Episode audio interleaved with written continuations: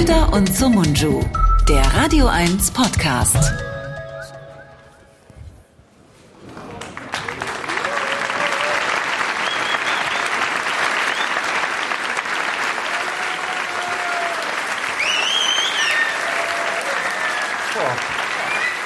Wow.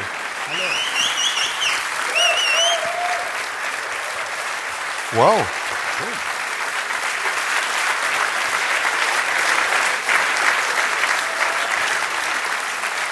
Ja. Ja. Toll. Gehen wir? Jetzt wir uns hin. Hinsetzen oder gehen? Wollen wir wieder gehen? Komm, wir gehen wieder. Komm, wir gehen wieder. Das Reicht, reicht, ne? ne? Ja, klar. Und wir haben alles gegeben. Ich denke, wir haben alles bekommen. Das war die beste Show, die wir je hatten. Finde ich auch. Es war so auf den Punkt. Mega Publikum. Wahnsinn. Publikum super gut. Ja. Aber wir noch besser. Ja. Mehr muss. Geil. Geil. Dankeschön. Dann bleiben wir doch noch ein bisschen, oder? Wollen wir noch kurz machen, noch eine Zugabe? Ja. Aber, aber nur eine kurze, also nicht so lang. Ja, nicht Ich so kann diese lang. Comedy-Shows nicht haben, wo die Zugabe länger dauert als die ganze Show. Ja. Kommt heute noch Kabarett? Ich sag's gleich, ich habe wieder einen Anzug an. Das heißt, was bedeutet das? Beim letzten Mal saß ich ja, habe ich mich ja überreden lassen von Ja. so einem Türken, mit dem ich so einen Podcast habe, der gesagt hat, komm nicht im Anzug, komm doch mal privat. Und dann kam ich privat mit ähm, meinem schönen Rollkragenpulli von zu Hause. Ja. War sexy. War, war sehr sexy, aber heute wieder der Anzug von C&A. Ich Okay. finde, so viel Konsequenz muss sein. Das ist ja ein, ein Andeutungsgewitter. Nein, so würde ich nicht. konzentrieren. Ist ja für Eingeweihte hier. Ist ja eine Veranstaltung für Eingeweihte, da kann man sowas machen. Wer war denn schon mal da? Ich erkenne einige Gesichter wieder.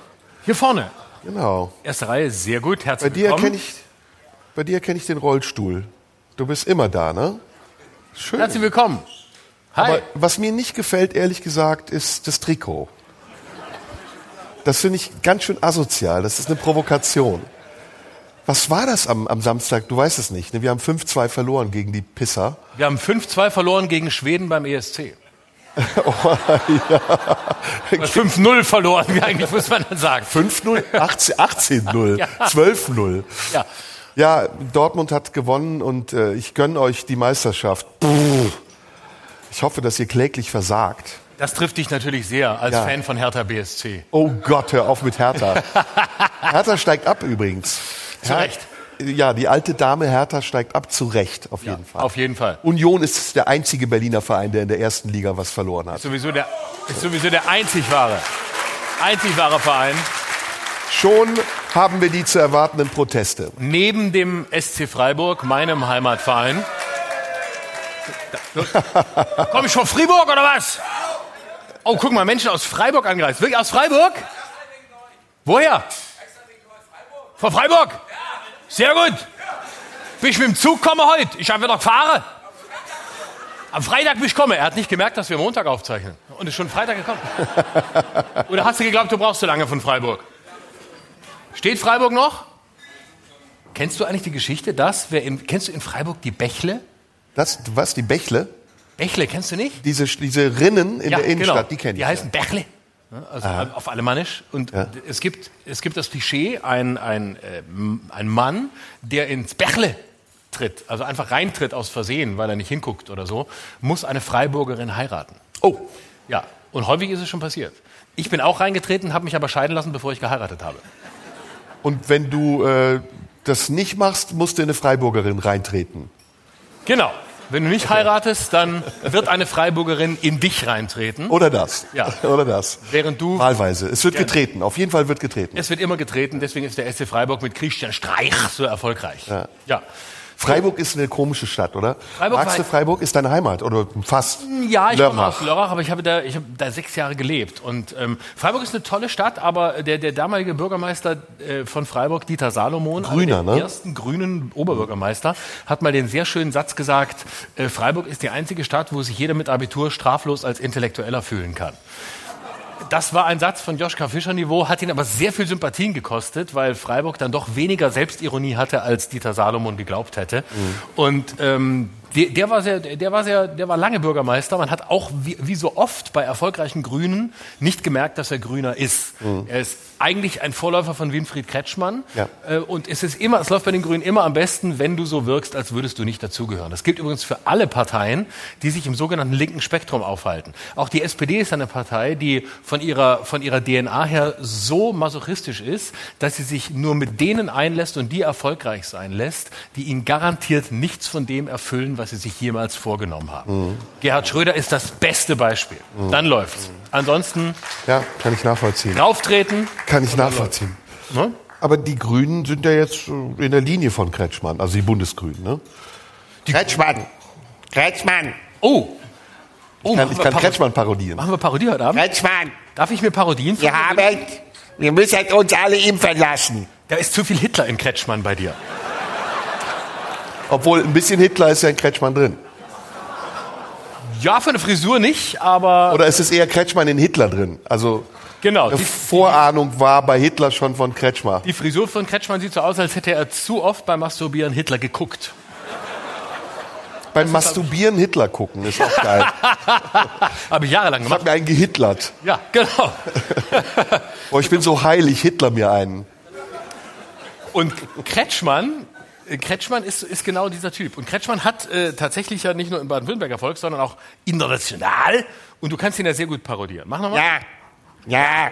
Ja, es muss langsamer. Wir müssen das mit der Impfung, mit Notfalls, mit Gewalt durchsetzen. Das ist, das ist geil. Aber die, die Alemannen, die schnattern alle so. Ich, ich bin oft im Süden und da reden die alle so. Sag mal, ja, ja, ja, ja. Kehrwoch ist auch geil. Heute ist Kehrwoche. Ja, Moment! Das jetzt, jetzt muss ich aber beim Kleinen einmal eins anfangen. Jetzt reden wir über Schwaben. Wenn ich bin Kehrwoche ist, dann ist der Schwab. Baden ist auch Das Kehrwoch. ist keine Kehrwoche, das ist mal viel zu besoffen, um Kehrwoche zu haben. Da saufst du den ganzen Tag Riesling und am Ende vom Tag bist du froh, wenn du den Weg ins Bett findest. Ist das Badisch jetzt, was du Das sprichst? ist alemannisch. Das ist Alemannisch. Alemannisch, das muss man dazu sagen. Alemannisch, das ist sozusagen, das ist ähm, ganz im Süden wird das gesprochen, also an der Grenze zu, zur Schweiz. Weil am Rhein. Ja, weil im Rhein-Lörer, wo ich herkomme. Und da wird so geschwätzt. Und das versteht wirklich keine Sau. Ne? Außer ihm, der aus Freiburg kommt. Er versteht's. Aber nördlich von Karlsruhe wirst du nicht verstanden. Und man hat bei uns bis zur 13. Klasse, bis zum Abitur gesagt, da wo ich herkomme. Und das wurde auch in Deutschaufsätzen Da, wo ich herkomme. Ja. Und dann wurde das von den Lehrern moniert. Das heißt nicht da wo. Und dann hieß es, warum nicht? Ich komme von da wo. Und da wo ich, wo ich herkomme, ne? Und dann wurde das angestrichen, Fehler und so, Prozesse wurden geführt, Lehrer verklagt, weil da wo ich alemannisch und dann hieß es, nein, wir machen Deutsch, das ist auch alemannisch. Also endlose Ist Diskussion. das der alemannische Relativsatz? so? Das ist der wo. Das ist relativ. Ja, alles ist relativ. Das kennen wir, aber Satz kennen wir nicht. Das ist der wo Relativsatz ist. Der, wo relativ, relativ Satz. gut ruf ist. Ja. ja, wir müssen anfangen. Was, äh, was gibt's heute zu besprechen? Es gibt viel zu besprechen. Was denn zum Beispiel? Ähm, ich habe zwei Themen mitgebracht, die uns ähm, in die Tiefen des Denkens hineinführen. Oh, werden, gerne, gerne. Ich würde mit dir gerne über Wut reden. oh, schon wieder. Haben wir das schon mal getan? Ja, ja. Nein. Doch, oder wir haben wütend geredet. Ja, gut, ja. Aber jetzt erreichen wir die Metaebene und reflektieren unsere eigene Wut. Okay, können wir, also können wir den Zuschauern zumuten, also den deutschen Zuschauern zumuten, dass sie das verstehen? Ja. Wut habe ich mitgebracht und Selbstmitleid habe ich mitgebracht. Selbstmitleid. Ja.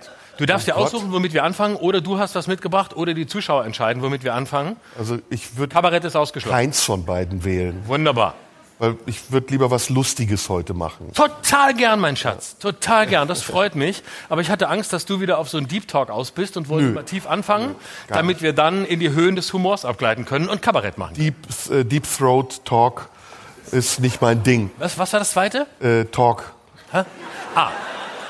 Das ist, Talk heißt übersetzt ähm, Blasen, ne? Äh, nee, Nee. Das, nein, Talk ist Sprechen. Ach so. Ach so, ich dachte wegen Throat. Hast du den ESC gesehen? Nein, Guckst du das nicht? nein. Das war ja widerlich irgendwie. Konnte, Ne? ich wollte gucken, aber ich konnte nicht, weil ich, äh, muss, ich war, auf, ich war auf Tour. Ich musste Menschen beglücken mit meiner Anwesenheit, die sich zur Hälfte in der Pause entschlossen haben zu gehen, wie immer. Aber da habe ich schon direkt ein Thema, mein Vorschlag. Ja. Äh, die Frage, ist Solidarität mit der Ukraine zur Popkultur geworden? Oh, ein schönes Thema. Also wenn so, wenn so Stars und Sternchen auf dem ESC sagen, and we stand with the Ukraine, dann denke ich so, okay, das brauchen die jetzt wirklich. Das, das brauchen die jetzt. Nicht schwere Waffen, die brauchen irgendwie. Ja. Ich bin ins Lager der Pazifisten übergewechselt und möchte direkt widersprechen und sagen, ich bin gegen Waffenlieferungen. Ich bin dafür, dass nur noch Was für eine Stand, durchschaubare Finte. Stand with Ukraine gerufen wird. weil Glaubt dir keiner. Weil ich finde, dass es, weil ich finde, dass das total angemessen ist. Schon haben wir den Konflikt. Weil ich das mag. Ich mag diese, diese ehrliche Form von Solidarität, nämlich aus Liverpool zu rufen, Stand with Ukraine. Aber auch nochmal. Also du hast es leider nicht gesehen, aber es war wirklich widerlich. Ich also habe alle Ausschnitte- Sie haben ja Zelensky verboten, eine Rede zu halten mit der Begründung, es wäre zu politisch. Aber dieser ganze ESC war nichts anderes als eine Werbeveranstaltung für die Ukraine. Und dann denke ich, dann lass doch Zelensky auch sprechen. Ich fand es aber auch im letzten Jahr schon schrecklich. Diese ukrainische Band hat einfach scheiß Musik gemacht. Die hätten den Preis haben können, aber wer das beste Lied gemacht hat, hätte das beste Lied machen können. Ich wusste, dass Zelensky da nicht sprechen durfte, weil er ja jetzt auf Europatour war und bei Olaf Scholz war, um dem mal zu zeigen, wie man reden Hat er hält. keine Anzüge mehr? Nie gehabt. Also die sind weg, oder? Die Anzüge sind weg. Der Ja. hat nur noch dieses tarnfarbene. Äh, Du kannst du ihm nicht. Du hast doch Anzüge ohne Ende. Ich hab- kannst du und Ja. du bist doch solidarisch mit der Ukraine. Ich, ja, ich war Liefer solidarisch doch mal schwere. Anzüge statt schwere Waffen. Also das ist ja immer. Ich habe, ich habe sehr leichte Anzüge. Ich habe sehr leichte Anzüge und ich kann sie leider nicht zur Verfügung stellen, denn wie ich auf den Fotos mit Scholz gesehen habe, Zelensky ist zu klein für meine Anzüge. Zelensky Ja. ist genau wie Scholz, ich glaube Äh, 1,25 klein. Meter, 1 Meter 25 groß. Und äh, ja, man- das war ein Witz auf Kosten von kleinen Menschen, wer sich beschwert. Vielleicht, vielleicht sollte man ihm hochhackige Schuhe schenken. Die habe ich leider nicht. Ja, aber Die das wäre doch ein. Geschenk, dass wenn die Deutschen sagen, wir, wir haben eine Milliarde bewilligt für Schuhe für Zelensky. Das wäre geil, oder? Dann könnte Ja. er wenigstens in Augenhöhe verhandeln mit Putin. Nee, auf Augenhöhe. auf Augenhöhe würde er verhandeln, wenn er sich mit nacktem Oberkörper auf ein Pferd setzen würde. Dann wäre ein Frieden. Oh ja, das ist auch geil. Dann. Aber solange das nicht der Fall ist, wird nichts passieren. Ja, aber was ist jetzt los? Also geht der Krieg jetzt bald zu Ende, ja oder nein? Nein. Haben, also ihr habt doch jetzt Waffen geliefert ohne Ende. Und es ist ja nicht Ich eingetreten. nichts zu tun. Also Ich war- Putin ist nicht in die Knie gezwungen Ich worden. war immer gegen Waffenlieferungen. Ich war immer, ich weiß nicht, was Ja, du na, hast. sagen wir die, also die haben Waffenlieferungen gefordert. Und was ist jetzt los? Der Krieg hört nicht auf. Was macht man jetzt? Weiter liefern, bis der Krieg irgendwie 10, 20 Jahre dauert? Ich würde ja, ich würde sagen, ja. Ist Weil gut fürs Geschäft. Ich glaube, dass wir die besseren Veranstaltungen in Deutschland haben, solange Krieg ist, ähm, weil alle in ihren Reden einmal sagen können, in der Ukraine ist aber Krieg, meine Damen und Herren. Und dafür wird danach umso mehr gesoffen. Ich habe mich gewundert, dass die beim ESC nicht gesagt haben, we stand with Somalia. Oder we stand with Syria. We stand with all the wars in the world. Sudan. Sudan. Ja. We stand with the people of Sudan. Nee, das ging nicht, weil äh, nach, Sudan, nach Sudan und nach Syrien wird Deutschland bald abschieben, wenn es so weitergeht. Außerdem ist es ja weit weg. Also Da müssen wir vorsichtig ja, sein. Das ist ja, ein, das ist ja ein schlagkräftiges Argument der Ukraine-Fanboys, dass sie sagen, das ist gerade mal 580 Kilometer weg, das hat uns zu interessieren. Ich weiß nicht, wie weit der Sudan weg ist, aber ich bin solidarisch mit dem Sudan. Ich habe nicht verstanden, was auch. dort passiert, aber ich Weißt möchte, nicht? ich möchte Stand with Sudan einfach als Hashtag etablieren. Bürgerkrieg. Und nur darum geht's mir. Slava Sudani. ich möchte dafür sorgen, dass Stand with Sudan der neue Hashtag wird, nachdem Elon Musk abgetreten ist, weil er jetzt nicht mehr mitkriegt, dass ich das etabliert habe. Oder Je ne pas suis Boko Haram. auch schön, Oder? Je ne pas suis Boko Haram. auch schön. Ich mache mein Facebook-Profilbild jetzt. Ich weiß jetzt nicht, welche Fahne Nigeria hat, aber doch äh, grün-weiß. Und dann so Je ne suis pas euh, de, de, de Je ne sais pas. Ich möchte gerne, nee, ich möchte gerne die Ironie beenden und. Oh nein. Doch, ich Du möchte, möchtest ich die möchte, Ironie ja, ich möchte ernsthaft werden. Come Du on. weißt, mein Ziel war es immer, um mit Karl Lauterbach zu sprechen, vor der Welle zu bleiben. Und Was ist eigentlich mit dem? das ist egal, ist nicht egal. Lass mich ernsthaft, Warum jetzt auf einmal egal und nicht die letzten drei Jahre? lass mich ernsthaft meinen Punkt machen. Ich möchte vor der Welle sein. Das heißt übrigens Welle, nicht Welle. Welle, Ähm, Welle. Genau, ich möchte vor der Welle sein. Das ist uns bei Corona erfolgreich gelungen. Und ich äh, bin jetzt, mir ist die Ukraine jetzt scheißegal, ich bin jetzt für Taiwan. Ich sage schon überall, stand with Taiwan. Taiwan. Je suis Taiwan. Ich habe mir alle Hashtags und Homepages mit allen Endungen com, eu, .tai, .china.com sichern lassen, Mhm. weil wenn Taiwan von China angegriffen wird, kann ich für ganz viel Geld all das verkaufen und war gleichzeitig solidarisch. Weil das geile Prinzip ist, solidarisch sein und Geld damit verdienen. Ja, ja. Dann erst ist Nee. Wohltätigkeit Geld wirklich ausgeben. da, wo sie hin muss. Noch haben wir ja nichts verdient, noch haben wir ja nur ausgegeben. Ja. Stimmt. Aber das ist übrigens interessant. Ähm, ich möchte jetzt auch nicht mehr so ironisch sein. Ach, ich schon. Jetzt, jetzt habe ich gerade wieder gedacht, Aber wie schnell man so eben mal zwei Milliarden über den Tresen reichen kann, oder? Also, ich finde, das geht schnell. Der Scholz, der schießt immer noch mit der Bazooka. Ja. Müssen eigentlich die Ukrainer später das genauso zurückzahlen wie die Leute, die Corona-Überbrückungshilfe bekommen haben? Also kriegen die dann so einen Brief vom Amt, äh, übrigens, der Krieg ist vorbei, können Sie zwei Millionen bitte zurückzahlen? in, von, einem Milliarden, Berliner, Entschuldigung. von einem Berliner Amt kann ich mir das vorstellen, ja. Ich denke schon, oder? Ja. Berliner, Berliner Verwaltung schreibt, sehr geehrter Herr Ukraine, wir haben Ihnen Geld überwiesen, da ist auch Berliner Steuergeld draufgegangen, das hätten wir gerne wieder für den Aufbau Ostlichtenberg. Und dann sitzt Zelensky, dann sitzt Zelensky in seinem Palast in Kiew, hat so ein Formular und muss dann ausfüllen Verwendungszweck. Ja. Äh, weiß nicht. Und dann schreibt er rein, mit Tarnfarbenschminke, weiß nicht mehr. ja. Und, oder er verscherbelt den Karlspreis. Hier, äh, Ist der so eBay. viel wert? Ja, auf eBay. Der Karlspreis von Zelensky wird auf jeden Fall was kriegen. Soll ich dir was gestehen? Du möchtest den Karlspreis. Nein. Ich habe bis gestern, bis, bis ich Zelensky beim Karlspreis gesehen habe, gedacht, Zelensky kriegt den Orden wieder den tierischen Ernst.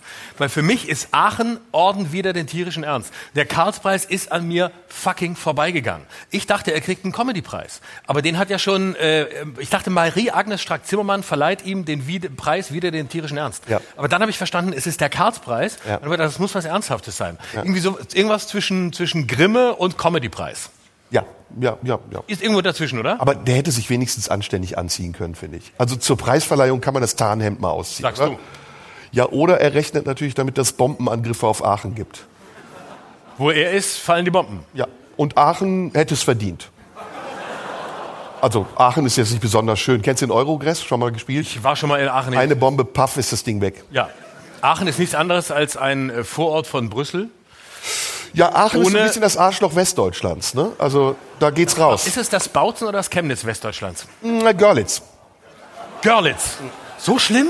Ja, nein, Aachen ist nicht hässlich. Also der Karlsdom ist aber schön. das, das ist- Görlitz des Westens ist Würselen, schon allein weil Martin Schulz daherkommt. Würselen ist das Görlitz des Westens? Würselen. Nein, nein, nein, Doch. nein, nein. Würselen ist viel zu klein. Görlitz ist ja größer. Würselen ist ja ein Furzkaff. Görlitz ist groß, aber es wohnt keiner mehr da.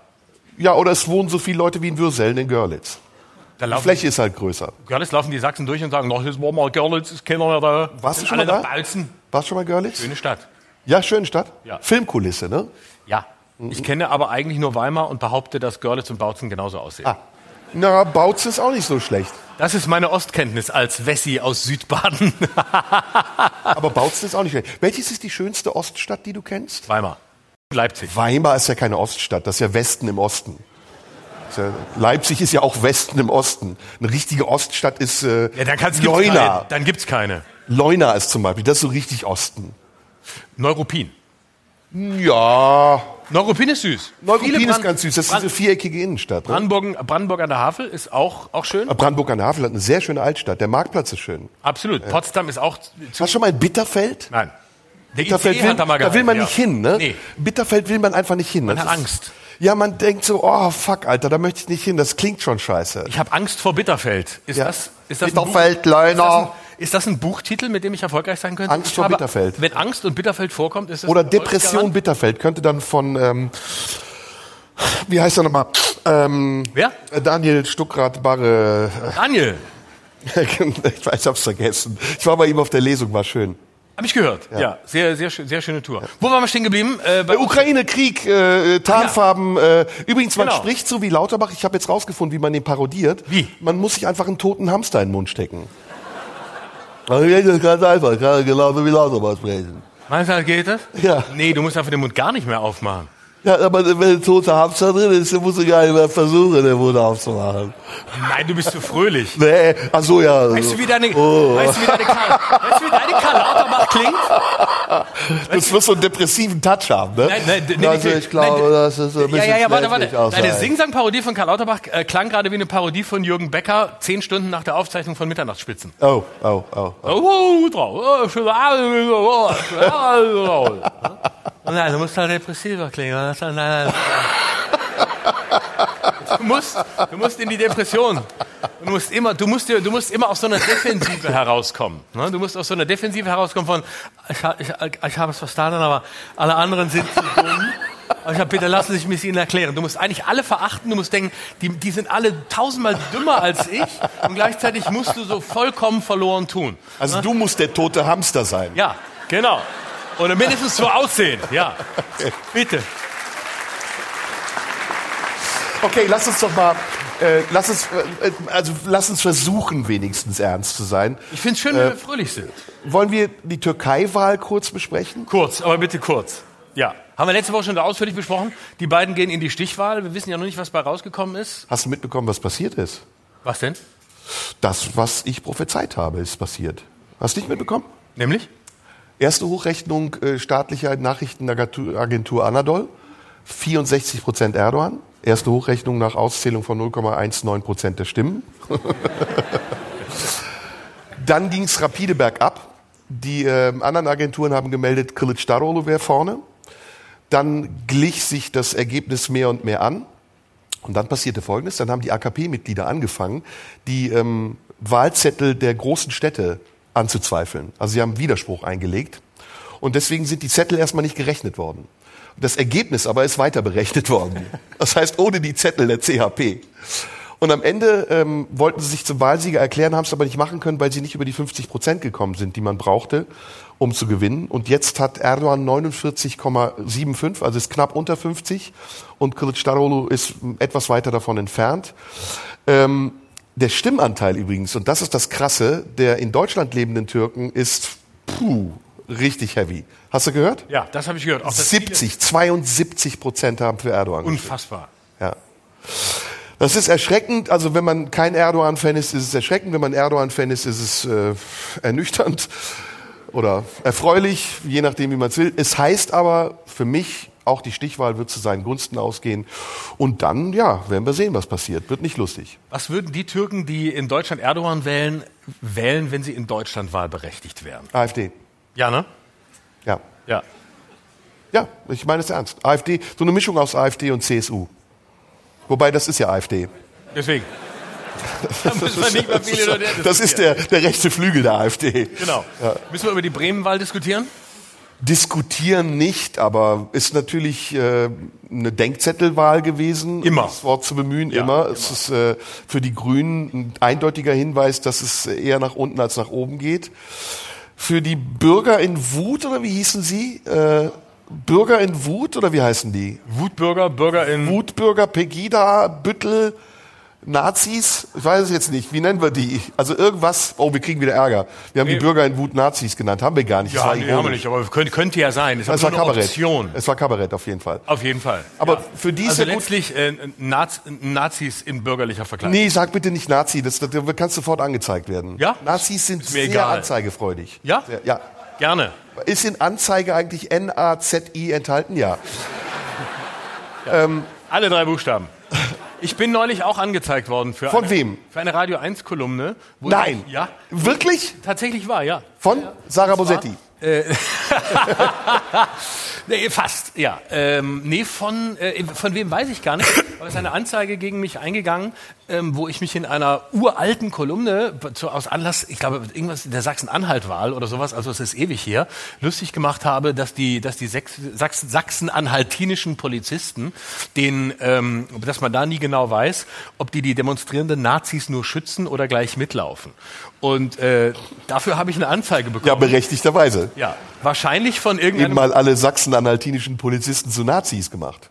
Alle nicht, aber manche, die, die da sind, viele. Und dann haben sie, äh, und dann hat mich wahrscheinlich ein, ein Polizist, äh, der es, der es verstanden, äh, nicht verstanden hat, hat mich, äh, an, hat mich dann angezeigt und ähm, dann hat mir aber, dann, das bekam ich dann förmlich zugestellt und dann hat Was war aber, die Anzeige? Volksverhetzung, üble Nachrede? Äh, üble Nachrede, Nötigung. Nötigung? Alles, es war alles drin. Also der hat sich, der hatte, kannte keine Grenzen. Der hat zum ersten Mal ein Gesetzbuch aufgeschlagen, gedacht, ich nehme alles, was mir irgendwie, äh, äh, was mir da gerade unter die Der Flinte Typ kommt. wird dich jetzt nochmal anzeigen, das ist dir schon bewusst. Ne? Ja, ja, klar. So, und dann kam aber kurz danach ein Schreiben der, der, der Staatsanwaltschaft. Ähm, die, die Staatsanwältin habe ähm, das Ganze dann doch jetzt eingestellt, bevor es überhaupt losgegangen ist. Und zwar, weil sich der Beitrag nach ihrer Einschätzung eindeutig um Satire handle. Ach, und sich rausgestellt hat, dass alle sachsen-anhaltinischen Polizisten Nazis sind? Nee, sie hat offensichtlich sich auf den Standpunkt gestellt, dass alle sachsen-anhaltinischen Polizisten Satiriker sind und deswegen verstehen, was Satire ist.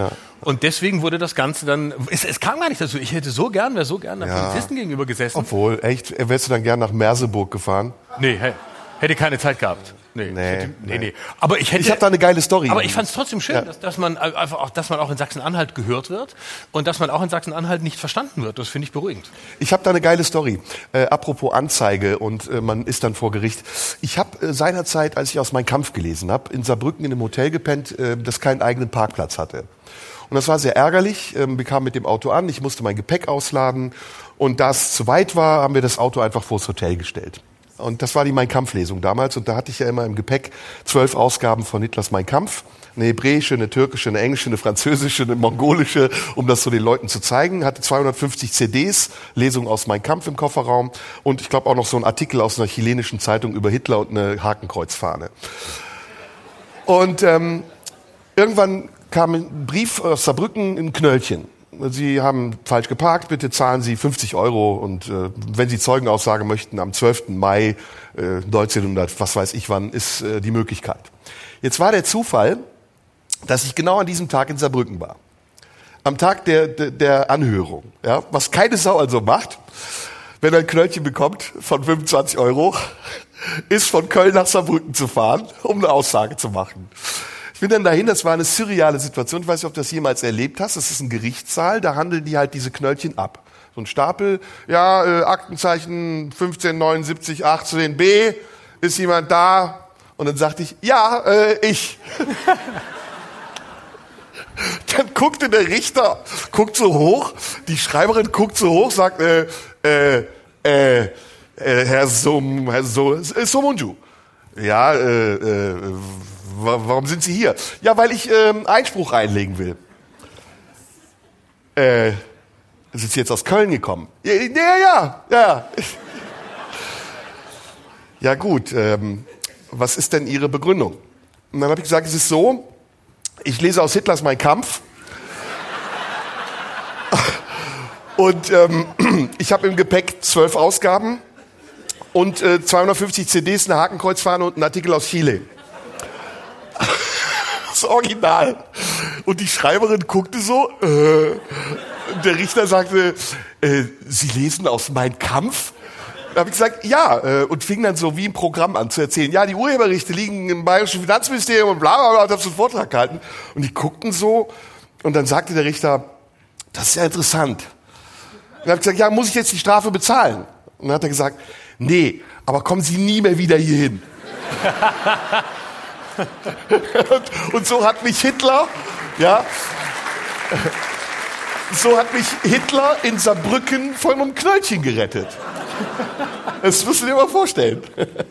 Schöne Geschichte, ne? Ich hatte neulich die Polizei vor der Tür, auch wegen so einer Sache. Die, äh, als ich auf Tour, äh, als ich auf Tour war, ähm, ist ähm, mein mein Fahrer äh, geblitzt worden und äh, mit einem Punkt und so. Und äh, ich war länger nicht da und äh, hatte auf, natürlich die Post nicht aufgemacht. Und dann plötzlich standen, da, standen drei Polizisten bei mir vor der Tür. Es klingelte, ich machte auf, dachte Amazon, was weiß ich, Post, äh, was man so hat, wenn man zu Hause ist. So und dann standen drei Polizisten da, drei. Und ich dachte schon, wow, drei, jetzt geht's ab. Jetzt geht's los. Jetzt nehmen sie dich fest. Der eine legt dich auf den Boden, der zweite knebelt dich und äh, der dritte holt dir einen runter oder was auch immer. Und hatte sofort, sofort sexuelle Fantasien, weil ich sofort. Männer in Uniform. Ja, natürlich. Ich stehe sehr auf liv liv YMCA. ich stehe so auf livrierte Männer, das glaubst du gar nicht. Ich, und gerade Polizisten machen mich so an. Und dann standen die da vor mir und ähm, dann kamen die und da sagte der wirklich, ja, ja, ja, wir haben ja ein Knöllchen von Ihnen, also wir sind ja so ein Fahrer. Und dann habe ich gesagt, äh, ach, Sie suchen Fahrer. Ja, so ein Fahrer. Und er sagt, ja, das, äh, wel- welchen denn? Ja, das, äh, vergleiche mal, das sind wohl nicht Sie. Und ich gesagt, nee, das bin ich nicht. Äh, ah, wer ist denn das? Da habe ich gesagt, ja, äh, äh, das muss wohl mein Fahrer gewesen sein. Ah, ja, sind Sie da sicher? Habe ich gesagt, ja. Können Sie das bezeugen? Sie müssen auch nichts sagen, wenn Sie mit dem verwandt sind. Da habe ich gesagt, dann bin ich jetzt mit dem verwandt. Aha. jetzt erst oder schon länger? Sage ich ja. Jetzt muss ich es mir sagen, fällt mir ein, dass wir verwandt sind. Ich glaube, wir, also wir, wir prüfen es gerade noch, aber wir sind kurz vor der Heirat. Gilt das auch? Oder gilt Verpartnerung unter Männern noch nicht als Verwandtschaft? Ja, da können Sie mich jetzt nicht fragen. Na gut, also, äh, was machen wir jetzt? Ja, also, wer ist der Mann? Ja, also kann ich Ihnen sagen. Dann habe ich gesagt, wieso sind Sie überhaupt schon da? Und dann habe ich mir dieses, habe ich mir diesen Wisch rausgesucht, der bei mir auf dem Schreibtisch lag. Und gesagt, Moment, es ist gerade, ich hätte bis gestern antworten können, aber ich kam gestern erst zurück. Und wieso sind Sie heute schon da? Nur weil ich heute noch nicht geantwortet habe. Und Sie sind doch gar nicht aus Bayern. Das höre ich doch an Ihrem Dialekt. Und er sagte, die Bayern haben uns um Amtshilfe gebeten. Und ich sagte, Amtshilfe? Amtshilfe? Bin ich Terrorist oder was? Amtshilfe? Ja, das ist so. Die Bayern rufen den an und da sind die. Und dann, aber nach zehn, können die nicht mal zwischendurch noch eine Mahnung schreiben oder eine zweite Mahnung oder, oder noch mal 10 Euro oder 50 Euro in Rechnung stellen? Und dann sagte er, wissen Sie was? Ich, wir fahren den ganzen Tag nur rum, weil Bayern hier anruft und will, dass wir irgendwelche Leute rausfinden, die da schwarz, die da durch die Gegend gefahren sind. Die rufen hier ständig an. Wir haben nichts zu tun, als für Bayern durch die Stadt zu fahren. Da habe ich gesagt, könnt ihr in der Zeit nicht mal Verbrechen vielleicht aufklären? Könnt ihr nicht Einbrüche, äh, was weiß ich, Mörder finden? Ja, würden wir gerne, aber wir müssen für Bayern durch die Gegend fahren. O-Ton. Bayern macht der Polizei in Berlin das Leben schwer, damit Söder am Ende des Tages sagen kann, äh, Berlin ist Sodom und Gomorra, da ist eine Kriminalität, das gibt's überhaupt nicht. Weil er dafür sorgt, dass die Berliner Polizei nicht einsatzfähig ist. Sehr gut. Sehr gut. Ja. Ich habe, ähm, bevor wir Bevor wir die schlechte Nachricht des Abends verkünden, habe ich auch noch eine Polizeigeschichte. Ähm, willst du noch hören oder ja, ist zu viel Polizeigeschichten? Gerne. Ähm, ich habe mal in der WG gewohnt. Und äh, mein Kumpel war abends oft lange unterwegs und ich hatte mich so dran gewöhnt, wenn ich im Bett lag und die Tür gehört habe, okay, das ist er, nicht drauf zu reagieren. Und eines Tages lag ich im Bett, ich hatte so eine Milchglasscheibe in der Tür, war eine Altbauwohnung und bin so halb am Schlafen und da höre ich, wie jemand so an der Tür rumhantiert und denk so, ja, mein Kumpel, der ist wahrscheinlich besoffen, findet das Schlüsselloch nicht. Und äh, werd aber mehr und mehr wach und denk so, irgendwie dauert es jetzt echt lang. Komisch. Und die Tür geht auf und es tapst jemand ganz leise in die Wohnung rein. Und ich höre das so und denk so, komisch, was ist los? Aber ich bin noch nicht bei Bewusstsein, alles so im Halbschlaf. Und ähm, während ich da liege, höre ich, dass diese Person immer näher an mein Zimmer kommt das ist wirklich gruselig. Und auf einmal so ganz langsam die Klinke von meiner Tür so runterdrückt. Und ich lag so mit dem Rücken zur Tür. Und die Tür geht auf und ich denk, werd immer wacher, denk so, ey, irgendwie ist das strange. Warum kommt er zu mir ins Zimmer und warum hat er das Licht im Flur nicht angemacht? Und während ich diesen Gedanken denke, schreit mich ein Typ an mit einer MacLight Taschenlampe. Wer sind Sie? Wer sind Sie? Wer sind Sie? und vor mir steht ein Polizist. Und ich drehe mich um so. Ah, ah, ah, ich wohne hier. Das ist nicht Ihr Name. Und der Typ so, wer sind Sie? Wo ist Ihr Ausweis? Und ich so, ich lieg im Bett, ich habe meinen Ausweis nicht dabei.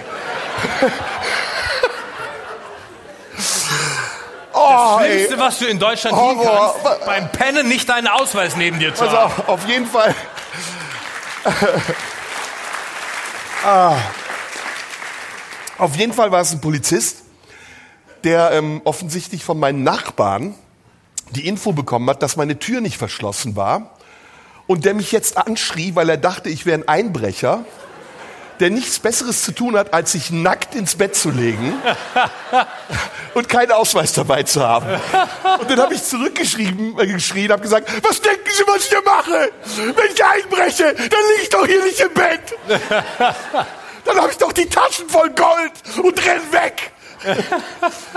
Und während ich das sage, sehe ich, dass meine Nachbarn in Reihe und Glied aufgestellt in meinem Flur stehen und ich nackt vor denen stehe und diesen Polizisten anschreie. Und es war so peinlich und seitdem haben mich die Nachbarn nicht mehr gegrüßt. Weil die dachten, der ist crazy. Jetzt die schlechte Nachricht des Abends. Los. Heute vorletzte Show. Hier im Tippi? Ja. Ja. Juni nochmal. Ja.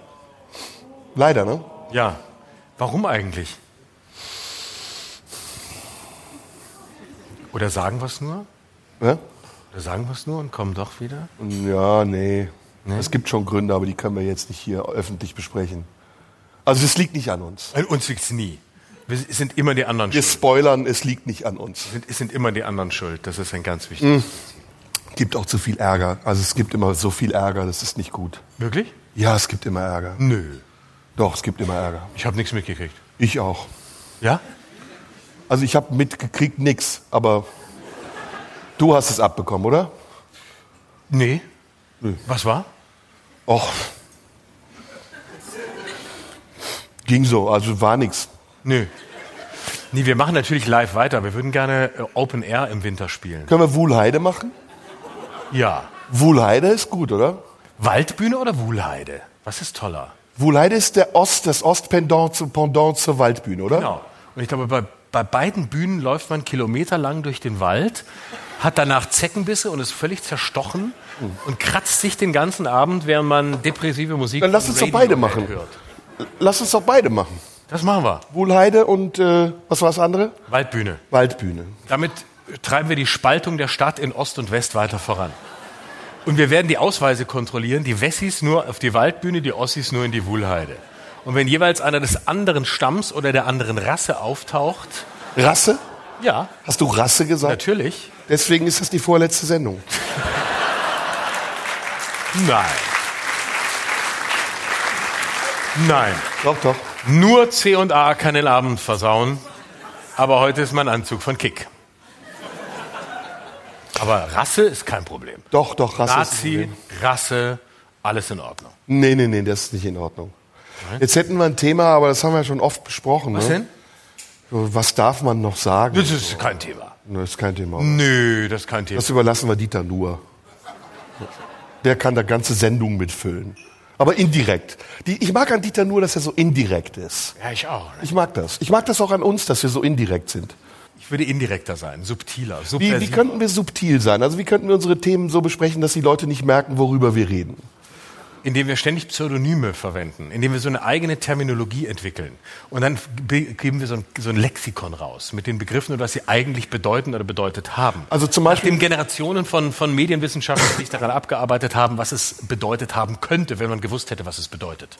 Also könnte man zum Beispiel als Pseudonym äh, Pussy für Habeck nehmen. Zum Beispiel, ja. Dürfen wir natürlich nicht verraten, wenn wir jetzt über Pussy sprechen. Nee, nee, nee. Deswegen, jetzt haben wir schon verraten, deswegen würde ich sagen, Dann können wir wahlweise Fotze nehmen. ja, oder harmloser, für Habeck nehmen wir Robbenbaby kurz vor der Keulung. Ich finde auch geil, Männer als Fotze zu beschimpfen. Das, das mag ich total. Das ist auch sehr, das ist auch sehr korrekt.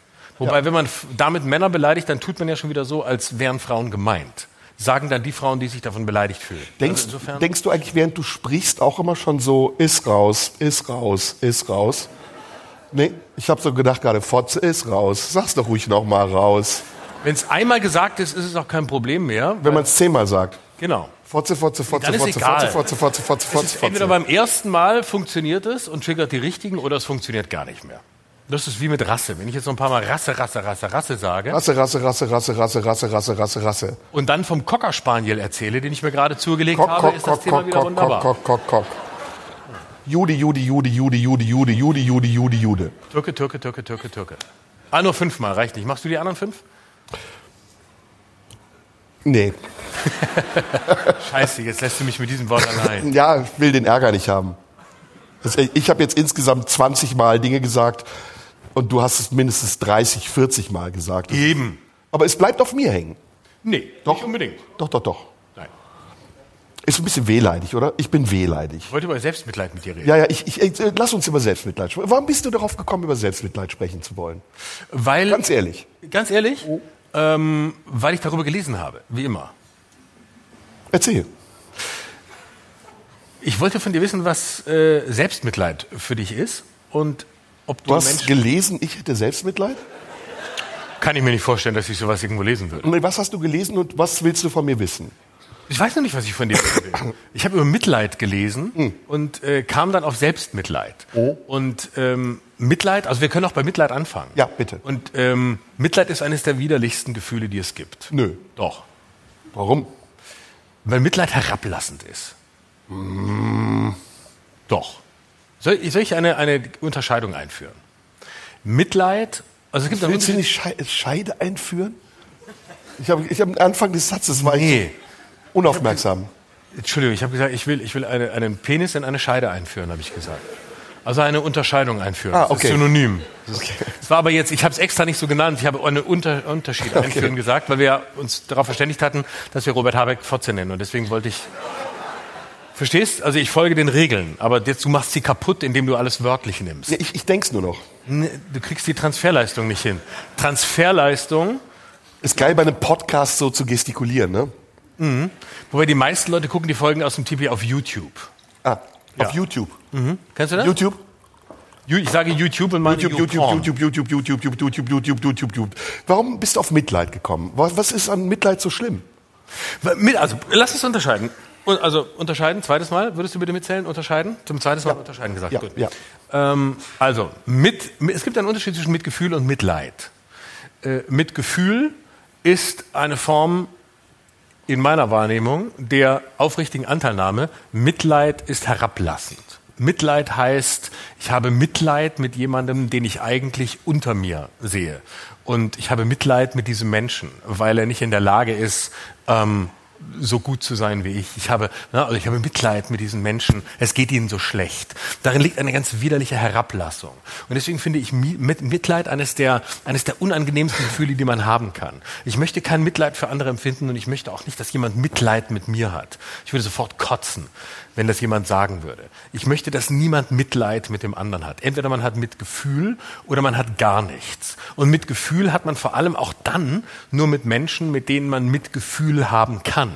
Ähm, und zwar mit Menschen, deren Leid man nachvollziehen kann. Und die dürfen leiden, aber man sollte nicht mitleiden. Man kann Mitgefühl haben mit Menschen, die leiden.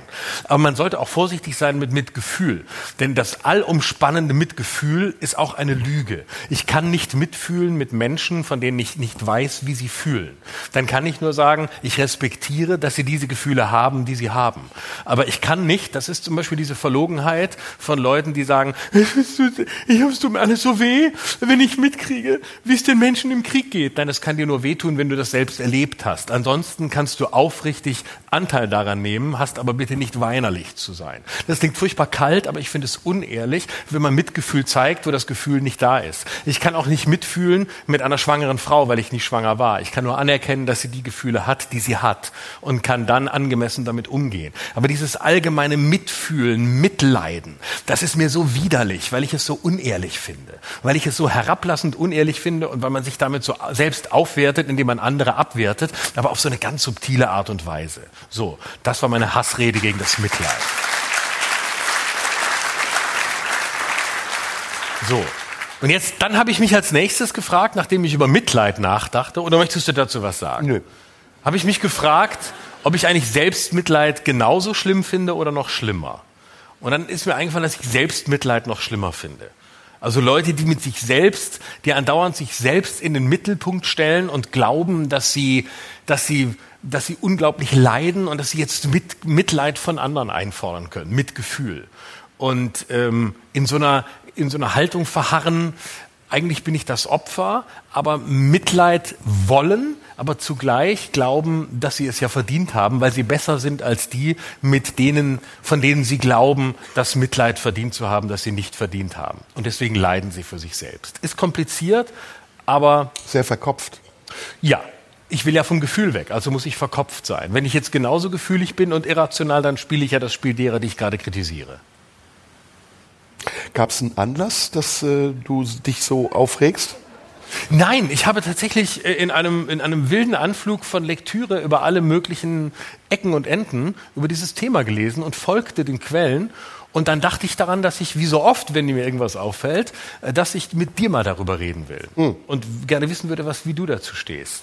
Ich stehe noch gar nicht dazu. Ich habe das jetzt erstmal nur wahrgenommen, was du gesagt hast und frag mich, ähm, was der Subtext ist. Also du bist sehr, trotzdem sehr emotional, aber du kleidest es in sehr viele Worte. Und ähm, Ich glaube, es gibt gar keinen ich würde Subtext. gern verstehen, welche, ich rede wie ein Psychiater, aber ich würde gern verstehen, welche Emotionen und woher die Emotionen. Oh, das ist sehr psychoanalytisch.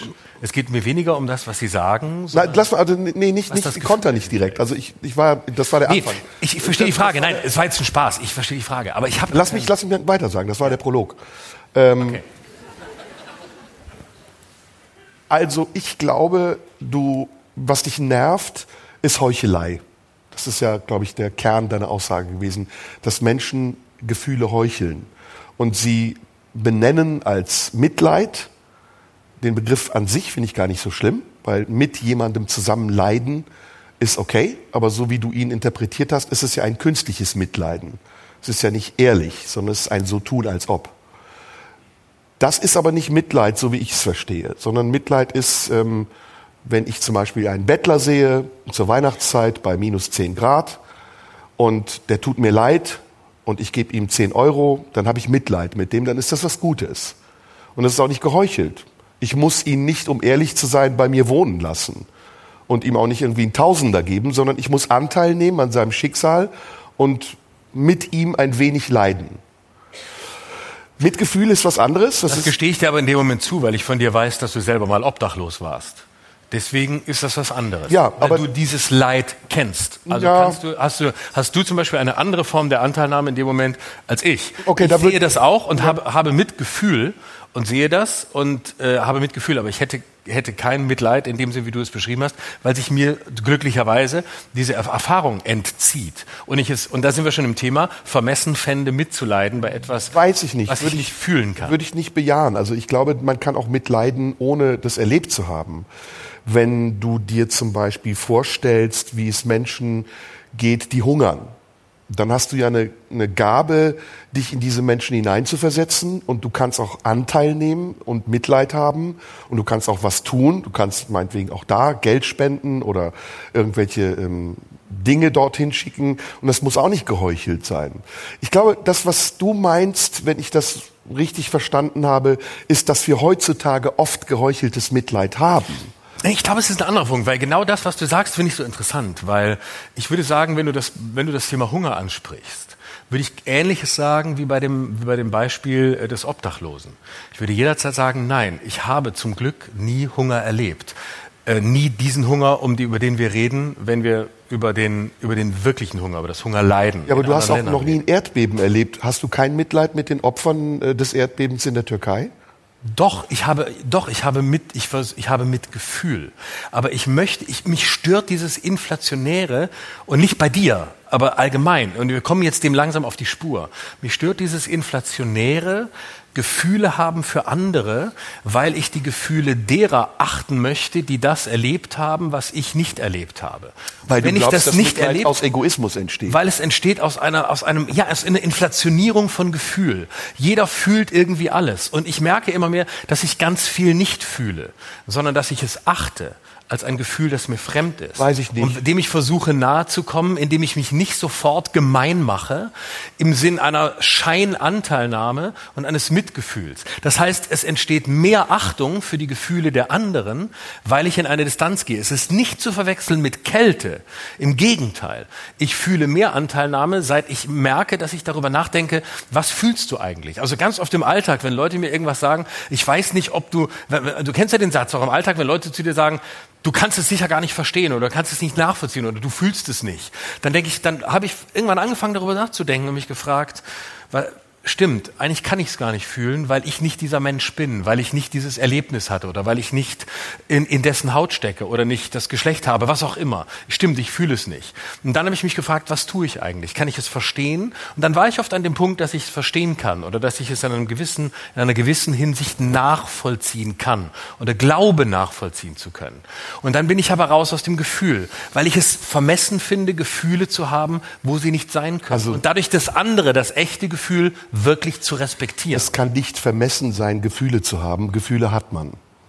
Und äh, wenn du sie jetzt im Nachhinein verurteilst oder bewertest, dann bist du ja eine Instanz, die etwas blockiert, was da ist. Und ich glaube, das ist nicht richtig.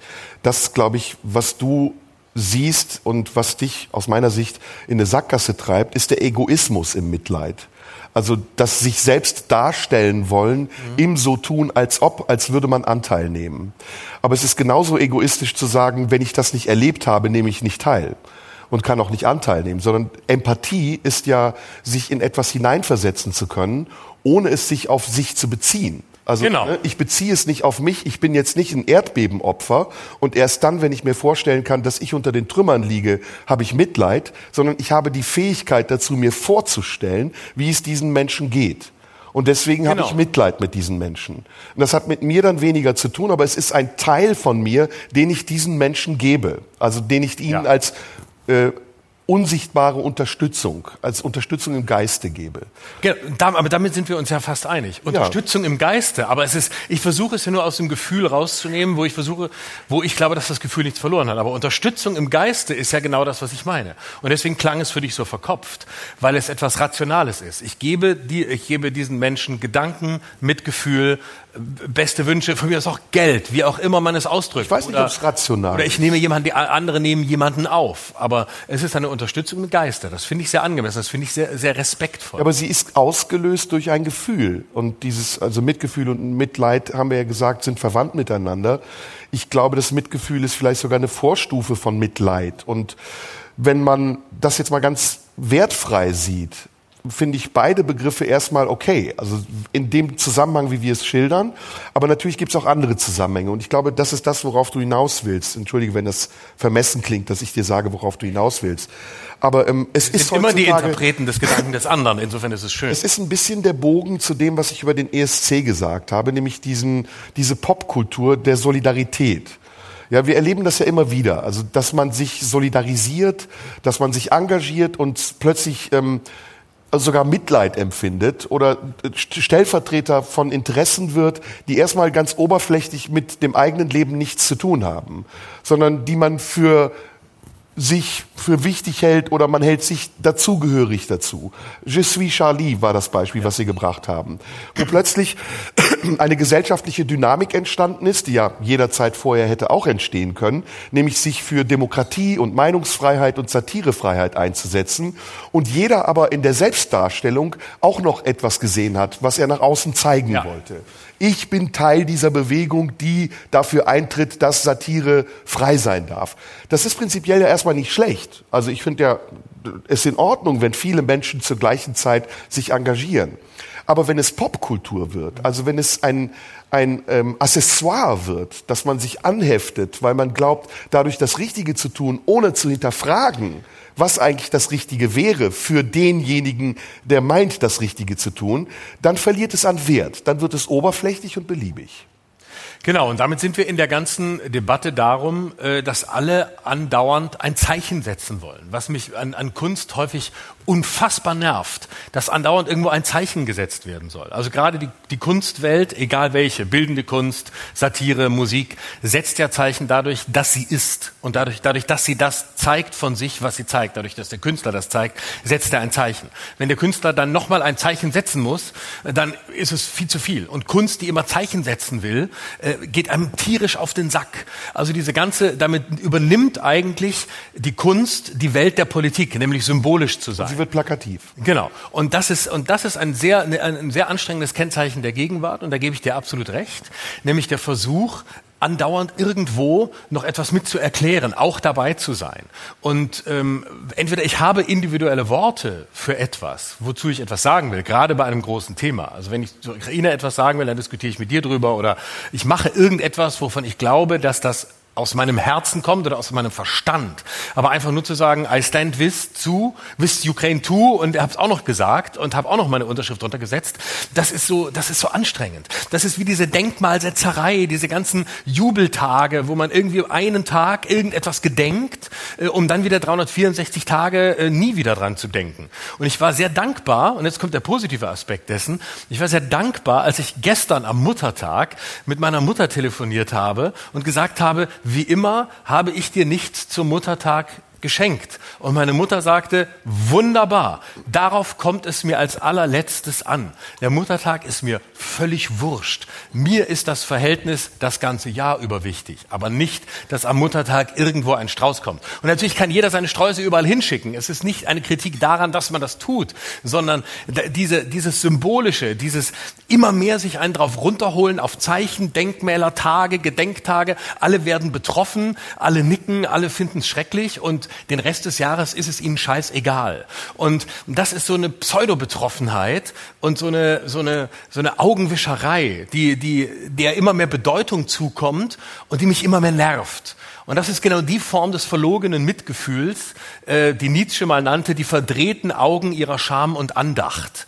Und das finde ich so unangenehm. Und das ist glaube ich, was mich daran so nervt, weswegen ich dieses, dieses Thema mitgebracht habe, um es wie in der Therapie zu sagen. Also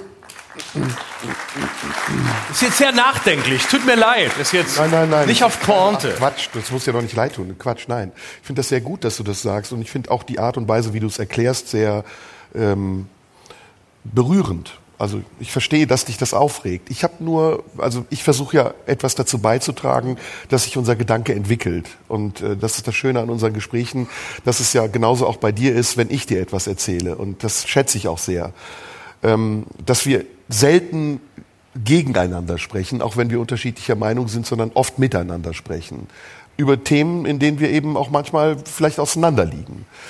Ähm, ich glaube, eine Sache zu erkennen, die im Hintergrund so mitschwingt, das ist, dass wir ja beide solitär sind. Also wir, wir leben ja in einer Position als Künstler, aber ich glaube auch als Menschen sind wir uns da sehr ähnlich, die ähm, nicht unbedingt gesellschaftstauglich ist. Also wenn wir, wenn wir uns jetzt mal nackt ausziehen, ne, wie wir über Situationen denken, wie wir uns selbst in Situationen empfinden. Und deswegen, glaube ich, gibt es in uns, tief in uns drin, einen Reflex, erstmal gegen bestimmte Entwicklungen zu sein, die kollektiv vollzogen werden. Also das löst bei mir sowieso immer eine Aversion aus oder ein Zweifel, mindestens ein Zweifel, wenn nicht sogar eine Distanz. Und das war bei mir schon als Kind so. Also ich habe schon, wenn zum Beispiel alle gesagt haben, kauf dir diese Platte, das ist die Platte, die ist gerade angesagt, habe ich mir genau diese Platte nicht gekauft, weil es mir zu blöd war. Ich wollte meine eigene Platte kaufen und bin dann in den Laden gegangen und habe geguckt, welche möglichst schräge Musik ich hören kann, damit keiner diese Musik auch hört. Und so ist das zum Beispiel auch mit Klamotten. Also wenn ich heute Klamotten trage und ich sehe jemanden, der das gleiche Hemd trägt wie ich, schmeiße ich das Hemd weg. Wirklich? Ich, kann, ich ertrage das nicht. Ich ertrage das nicht. Ja? Also ich glaube, dieser Gedanke, dieses innere Konstrukt, das uns beide aber auch zu dem macht, was wir sind, nämlich auf der einen Seite sehr sehnsüchtig nach Anerkennung, weil wir ja auf eine Bühne gehen, äh, um uns zu zeigen und weil wir auf einer Bühne stehen, um von den Menschen auch etwas Positives zu empfangen und auf der anderen Seite aber auch dieses, dieses stark Introvertierte, was schon fast so ins Autistische geht. Also ich erinnere mich zum Beispiel, als wir uns noch nicht so gut kannten, wie ich dich erlebt habe, wenn wir uns begegnet sind auf Tour. Das war ganz oft so, da warst du in deiner Ecke, zurückgezogen, du saßt vor einem Rechner oder warst mit irgendwas beschäftigt und du wirktest auf mich sehr abgeriegelt. Also so wie jemand, der mit dir nicht reden will oder der keinen Kontakt haben will. Aber wenn ich dich dann angesprochen habe, bist du komplett rausgegangen und warst da und warst sehr präsent, unglaublich freundlich und so, als hättest du darauf gewartet, dass ich dich anspreche, um dich aus dieser Situation rauszuholen. Und ich habe das erst später begriffen, dass es zwischen diesen beiden unterschiedlichen ähm, Aggregatzuständen, ähm, dass es zwischen diesen beiden Zuständen keine Verbindung gibt. Also es klingt jetzt vielleicht zu abstrakt, aber das ist wie so ein Mechanismus, den man erlernt hat. Wenn wir auf die Bühne gehen, dann schalten wir uns irgendwie an und ich glaube, dann wirken wir ganz anders, als wir sind. Und dann werden wir plötzlich interpretierfähig. Dann, dann denken die Leute, der ist ein Arschloch, der ist ein Schwätzer, der ist ein Systemling, der ist ein, ein Wehwehchen, der ist irgendwas. Aber wenn das vorbei ist und wir zu Hause sind und, oder wenn wir beide zusammen alleine zu Hause sind, dann begegnen wir uns auf dieser anderen Ebene. Und jetzt habe ich eine lange Vorrede gehalten. Ich glaube, diese Haltung, dieses Konstrukt, diese, dieser Charakter, der in uns wohnt, der führt eben dazu, dass wir, wenn wir Dinge erkennen im Außen, die dem widersprechen oder die das konterkarieren, dass wir wütend werden. Also dass wir dann sagen, ach, das ist alles Fake Die tun nur so, als hätten die Mitleid. Ach komm, ey, diese ganze Solidarität, das ist Popkultur. Warum? Also warum überhaupt am Ende jetzt der dritte Teil meiner Ausführung? Warum haben wir das überhaupt nötig? Warum können wir das nicht gelten lassen? Warum können Menschen nicht sich solidarisieren mit wem auch immer? Und wenn es geheuchelt ist, dann ist es trotzdem aber eine Solidarität. Und ob das unterscheidbar ist von denen, die auf Solidarität angewiesen sind, oder ob sie dafür dankbar sind, dass überhaupt solidarisch irgendjemand ist, das ist doch nicht unsere Aufgabe, das zu entscheiden. Und wir sind doch auch nicht die Richter und auch nicht die Ankläger, wir sind auch nicht die Anwälte dieser Leute, sondern wir sind nur Stellvertreter unserer selbst. Und wir selbst glaube ich. Und deswegen habe ich eben über Egoismus gesprochen. Wir können uns an den Maßstäben messen, die wir anderen auferlegen. Und deswegen glaube ich, ist das etwas sehr, sehr Schönes, was du gerade gesagt hast. Ist es für mich zum Beispiel mittlerweile eine meiner Hauptaufgaben geworden oder eine meiner Leitlinien geworden, zu unterscheiden, ob ich etwas mitmache, weil andere das von mir verlangen, dass ich es mitmache, ob ich etwas mitdenke, weil andere von mir verlangen, dass ich es mitdenke, oder ob ich mir erlaube, meine eigenen Gedanken zu behalten. Und dann ist mein Mitleid und mein Mitgefühl auch aufrichtig. Und dann bin ich auch nicht mehr egoistisch, sondern dann bin ich empathisch.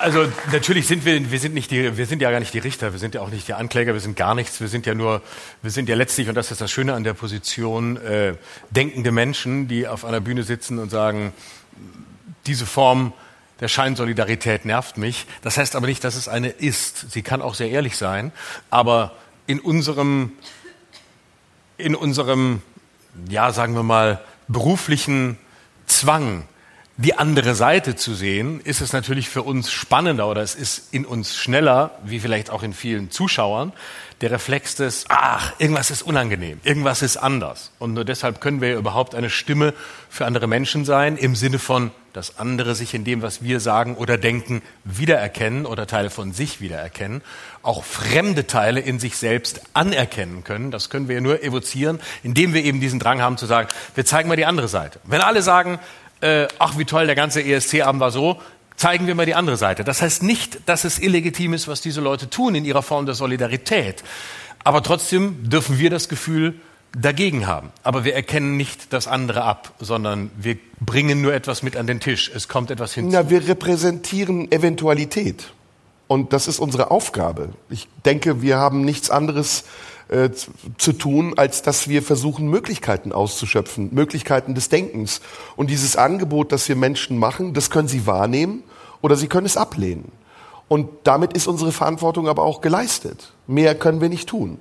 Das Problem ist nur, wir müssen jetzt in die Pause gehen, das Problem ist nur, dass wir heute, und vielleicht ist das der Teil, den wir in der zweiten Hälfte besprechen können, sehr schnell bewerten. Also sowohl wir als auch die anderen. Und dass wir in so einer Art, in so einem unsichtbaren Bewertungszwang äh, stehen, der uns erst dann definierbar macht, wenn andere das reflektieren, was wir bewertet haben. Also wenn ich gebe ein Urteil ab und ich sehe an der Reaktion der Menschen, okay, sie klatschen. Also ist das, was ich tue, validiert. Also weiß ich, mein Urteil hat in irgendeiner Form funktioniert. Aber ich glaube, es wäre ein viel wichtigerer Schritt, wenn wir wieder zurück kämen zu einer wertfreieren Haltung. Also wenn wir Dinge auch erstmal gelten lassen, gären lassen, Gedanken kommen lassen und vielleicht auch mal wieder gehen lassen, bevor wir Gedanken äußern. Und nicht den Schulterschluss suchen mit Leuten, die im Affekt den gleichen Gedanken haben könnten, sondern darauf vertrauen, dass sich die Menschen genauso wie wir in ihren Gedanken mit uns entwickeln. Und ich glaube, da, da braucht man keinen Druck, weil wir Menschen sind alle gleich.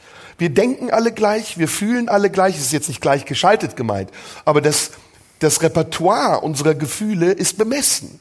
Und wir schöpfen alle aus dem gleichen Repertoire. Das, was du von deiner Mutter erzählt hast, hat zum Beispiel hier Reaktionen hervorgerufen, weil die Menschen es kennen. Das Gefühl von Liebe, das deine Mutter dir gegeben hat, ist etwas, was wir alle kennen. Und darauf können wir uns verlassen. Und ich glaube, dann brauchen wir viel weniger Symbole und viel weniger Zusammenschluss in der Oberflächlichkeit und können uns viel mehr darauf verlassen, dass wir im Inneren eine Verbindung haben. Ich hoffe, das war nicht zu abstrakt. Nein, das war ein schönes Schlusswort. Damit gehen wir in die Pause und danach sehen wir uns wieder. Bis gleich. Bis gleich.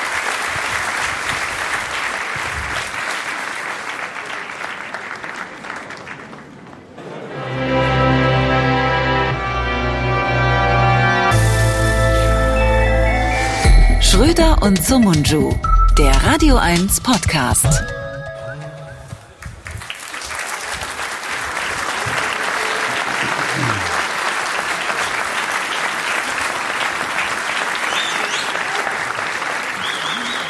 Sind die gegangen? Sieben Leute in der ersten Reihe sind nicht mehr da. Doch, die sind, nee, die waren doch eben schon leer, ne? Kommen die wieder? Ja. Sind die gegangen? Also ich, Sind die rausgegangen, um Nee. wiederzukommen und zu fragen, wann Kabarett du kommt? meinst nach Marzahn?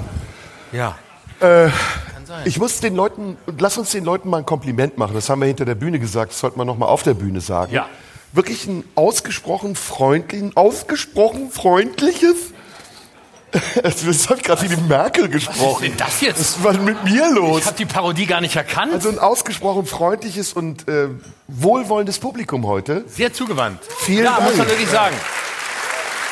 Vielen, vielen Dank.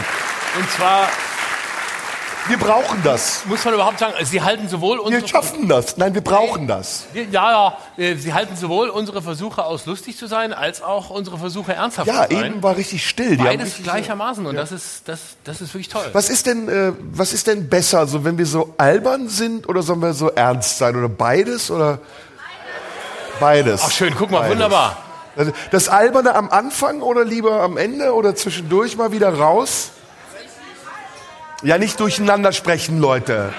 Einer nach dem anderen. Melden. Er, man muss sich melden. Hand Ah. hoch, Hand hoch oder bei hinten, der uns sehr beliebt, halt, stopp, Hand hoch oder bei uns sehr beliebt einfach vor die Bühne kommen und das sagen, was wichtig ist, das mögen wir Aber eigentlich am der bärtige Herr da hinten, äh, was, was wollen Sie sagen?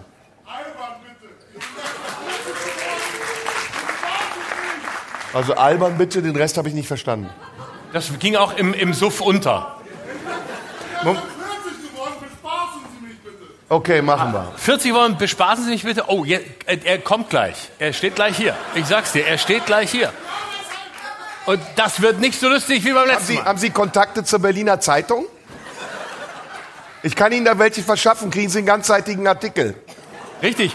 Aber Achtung, nicht, wenn Sie von Ihrem früheren Arbeitgeber sich lösen wollen und äh, exklusive äh, SMS- und Chatnachrichten haben, dann wird das der Verleger der Berliner Zeitung persönlich Ihrem früheren Arbeitgeber melden.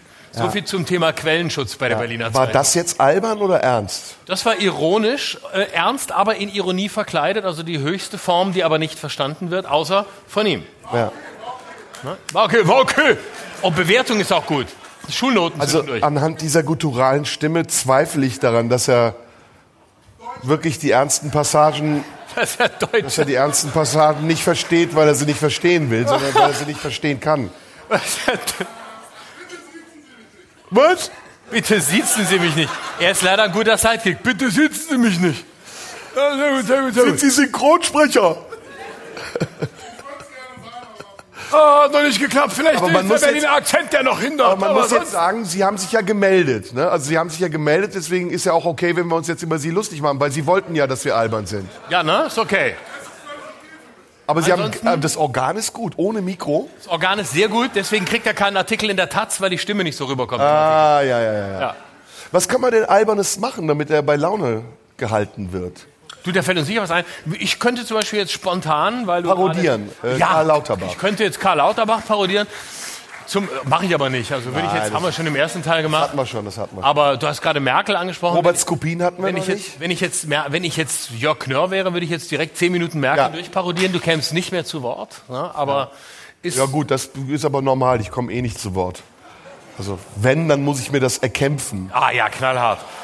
Wusstest du über äh, wu- wusstest Also das mit dem Publikum nehmen wir wieder zurück, oder? Das ist jetzt doch nicht so, wie wir dachten. Ja, jetzt wo du nicht das Mitleid bekommst, Mitleid bekommst, das du gerne hättest, da passt ja das Publikum wieder nicht mehr. Ja, ja. So schnell geht das.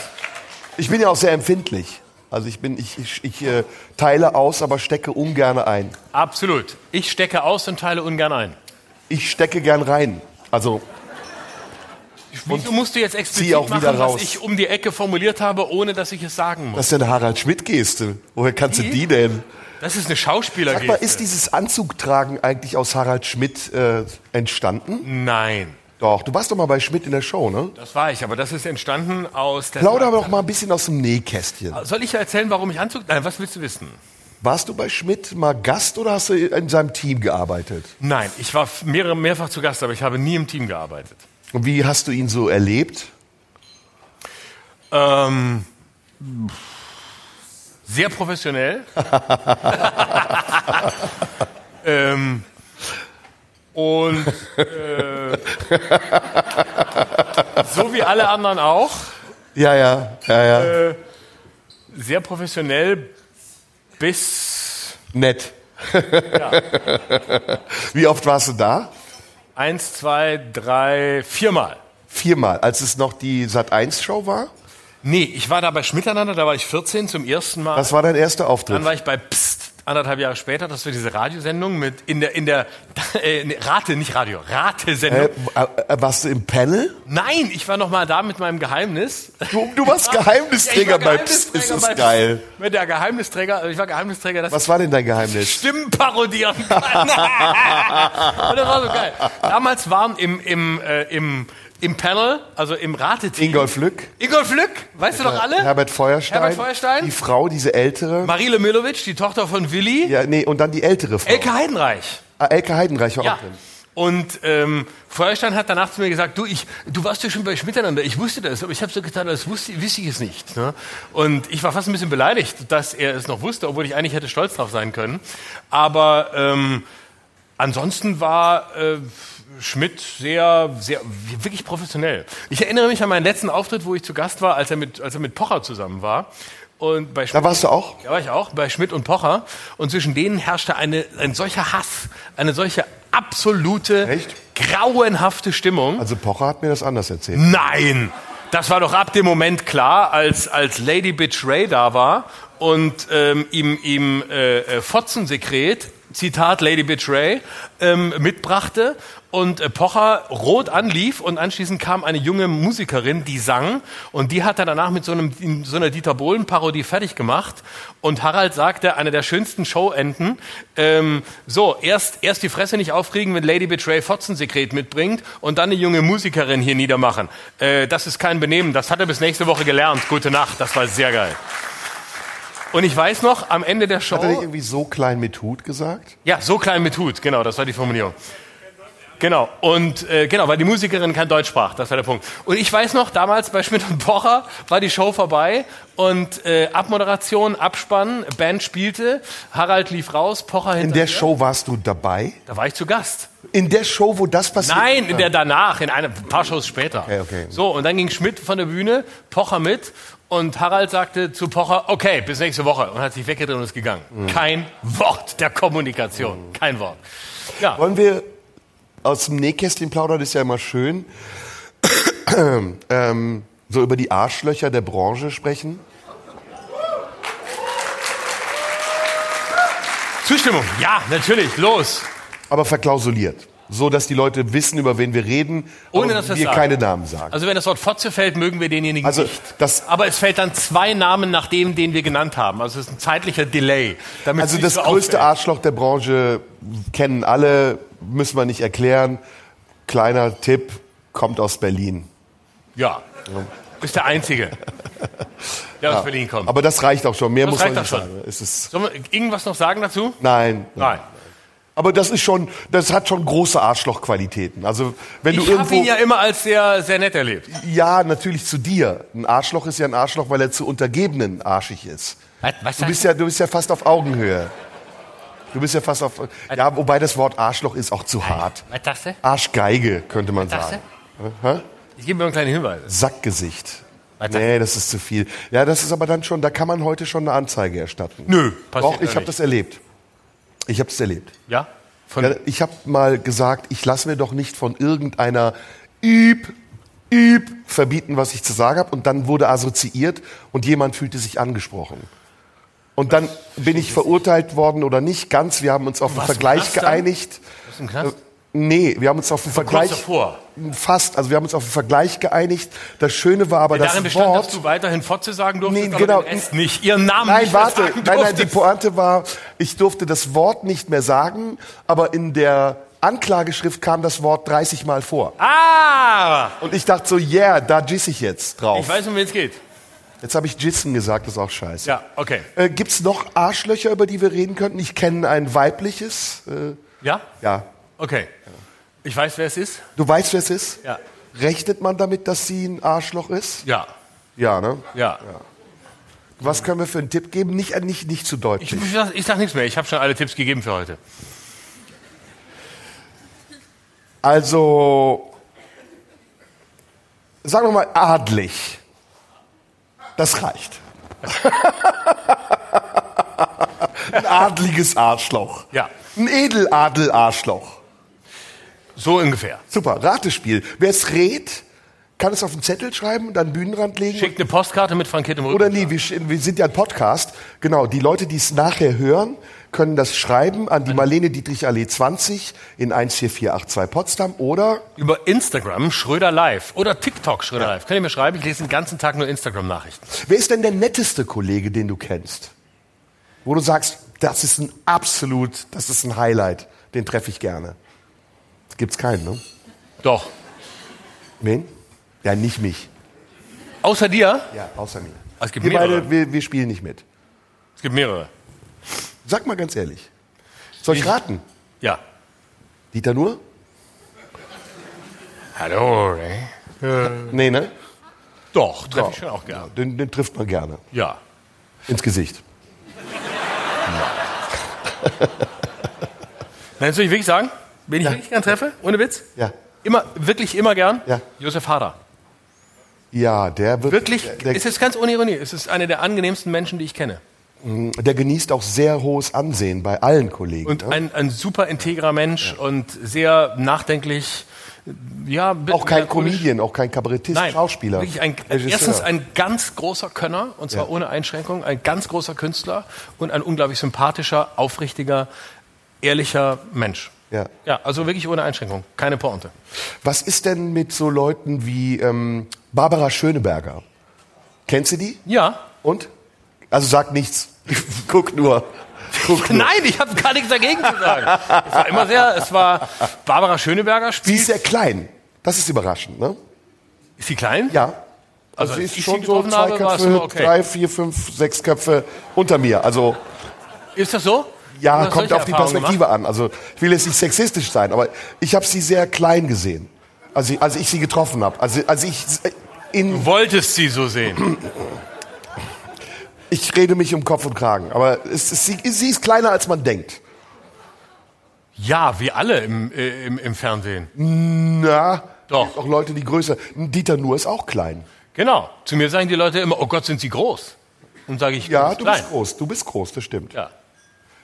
Aber man denkt immer, 16 zu 9 macht einfach Ja, klein. ja. Klein und fett.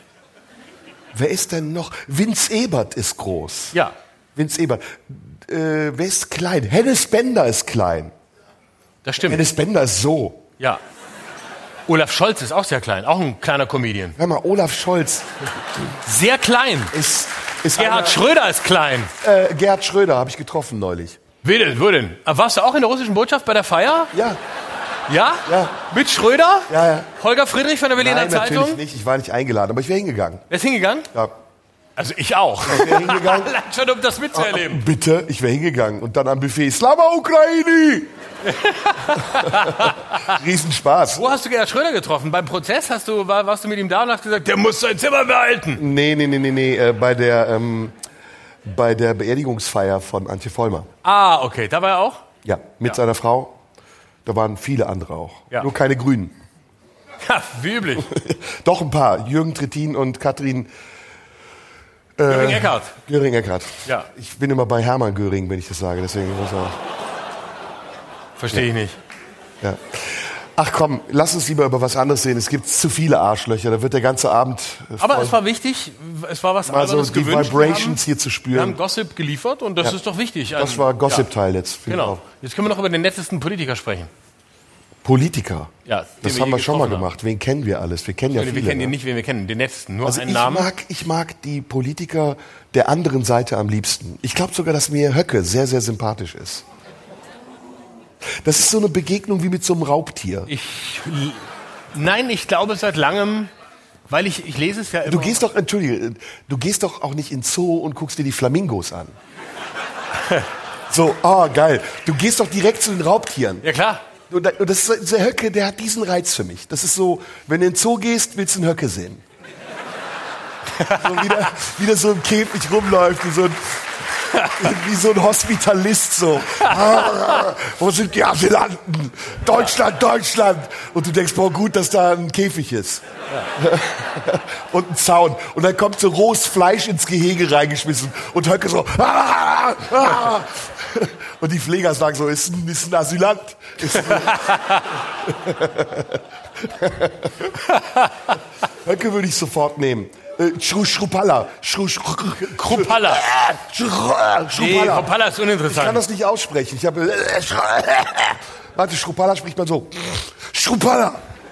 Dann nehme ich, dann nehme ich lieber, dann nehme ich lieber Weidel. Oh, Weidel nimmst du? Mit, ich nehme Weidel. Ich nehme sie. Ich glaube, mit Alice Weidel und ihrer äh, syrischen Putzfrau und ihrer Frau kann man wahnsinnig gute Gespräche führen. Ich glaube, die sitzt nachts um zwölf da und erklärt dir ähm, äh, Adorno und Walter Benjamin besser, als du es jemals Aber was verstanden mich hast. an der stört, ist, dass die Alice heißt. Ich verstehe diesen Namen nicht. Alice, who the fuck is Alice? Ja, aber man denkt immer so, was hat die für Eltern? Also eine Frau, die Alice heißt, die muss ja total verstrahlte Eltern haben. Das siehst du an Alice Schwarzer. Also bei dir zum Beispiel, ja, Alice Schwarzer auch. Also bei Auch dir zum Beispiel verstrahlt. Florian Aber die ist so, verstrahlter als ihre Eltern wahrscheinlich. bei, bei Florian weiß man, eine alemannische Durchschnittsfamilie. So, so pff, Moment, wie Moment. heißt es? Florian. Moment. Langsam.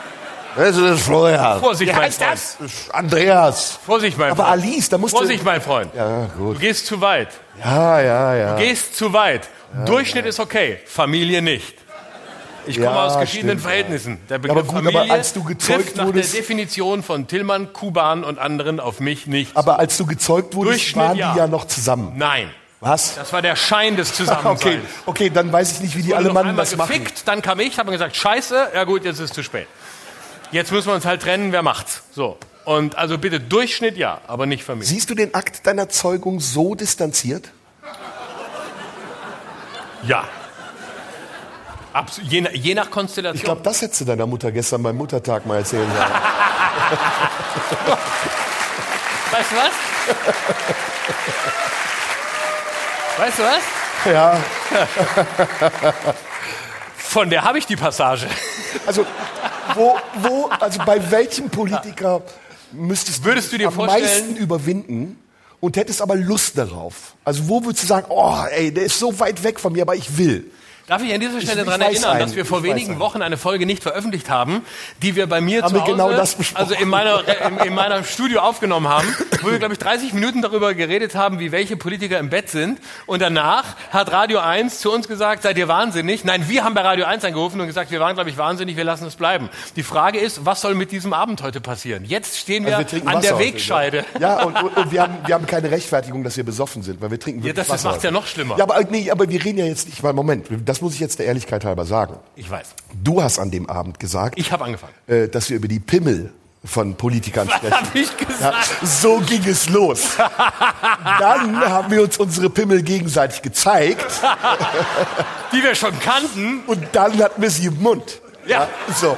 Und Genau. das Und kann Radio mal, 1 Dieses Mal der jeweils andere auch Ja, und, und Radio 1 kann das nicht senden, weil sonst wäre es ja Radio Schwanz. Ne? Also wir, es ist okay, dass wir es nicht gesendet haben. Aber jetzt reden wir ja über die Frage, Ja. welcher Politiker ist ganz weit weg von dir und du würdest ihn trotzdem mal gerne kennenlernen? Ich dachte, ficken. Nein, nein, nein, nein. Kennenlernen? Äh, f- fast alle Politiker sind weit weg von. Gerne auch Politiker der Geschichte, also Hitler. ja, weil du warst jetzt bei Höcke, da ist zu Hitler ja nicht weit, aber Anzeige. Anzeige. Ich würde gerne kennenlernen. Worauf lautet die Anzeige dann? Volksverhetzung? Ich bin ja schon mal von der AfD wegen Volksverhetzung angezeigt worden. ja, ich habe ich mir ins Zimmer gehangen in so einem braunen Passepartout mit so einer Todesschleife dran. Ich hätte gerne kennengelernt Napoleon, weil er klein ist. Äh. Udo Vogt? Nein. Ah, come on. Udo Vogt wäre bestimmt geil. Stell dir vor, du sitzt mit Udo Vogt in so einer Kaschemme, in so einer Kneipe, die so bis drei Uhr nachts aufhat. Und dann sagt dir Udo Vogt so beim siebten, beim siebten Herrengedeck oder beim siebten Herrenrassengedeck, äh, Deutschland braucht wieder eine starke Führung, Herr Schröder. Und du sitzt so daneben und denkst so, geil, dass ich das miterleben darf. Wäre das nicht ein super Abend? Der gleiche Text von Goebbels? Ja. Goebbels fände ich dann spannender. Goebbels wäre spannend. Herr Spannend. Schröder, wir müssen einmal mit Ihnen über Ihre Programme sprechen. Genau so. Sie gehen da immer an die äußerste Grenze des Möglichen.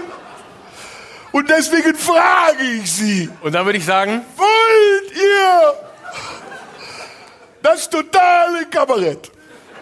oder würde ich sagen, Josef, der Führer Marx. Und dann wäre alle, wäre alles gelaufen. Kennst du die Tagebücher von Goebbels? Nein. Wo er Hitler so anschmachtet? Das ist geil. Ja? Sagt, Heute, 13. Mai, richtiges Hitlerwetter. Schreibt er das? Dann, dann schreibt er in, in einem anderen an Passo schreibt er, welche Größe dieser Mann besitzt in seiner wunderbaren Einzigartigkeit und wie einzigartig dieser Mann ist in seiner wunderbaren Größe. Das ist geil. Aber der war doch auch klein. Goebbels war klein und äh, fiel so seitlich ein bisschen ab. Aber Hitler auch, oder? Hitler war auch klein. Hitler fiel auch seitlich ab, aber nicht weil Bein, sondern Ei. Ja, stimmt. Das Gleichgewicht stimmte nicht. Er hatte kein Zentrum. Sein Zentrum war aus der Balance. Und- Zentrum ist auch geil, nur dass jemand sieht, wie ich mich selbst einschätze. Wollen wir gleich mal sagen, liebe Kritikerinnen und Innen, das Zentrum des Mannes ist immer noch das Ei, falls ihr heute Abend eine Stelle finden wollt, die euch auf Ich habe ein geiles Thema. Jetzt werden wir ernst. tot ernst. Ich habe ein geiles Thema. Ich habe auf der Fahrt heute gedacht, das muss ich mit dir besprechen. Ja. Was denkst du wirklich, ist mein Thema. Was denkst du wirklich, ohne Kompromisse? Willst du nicht wissen? Nein, ich will wissen zum Beispiel, wie denkst du ohne Kompromisse übers Gendern? Nicht jetzt diplomatisch, so ja, jeder soll machen, was er will und die Sprache so, sondern was du wirklich denkst. Oh, fuck, leck mich am Arsch, ich sag, was ich will. Ist es zu hart? Sollen wir es machen? In allen Themen? Ja.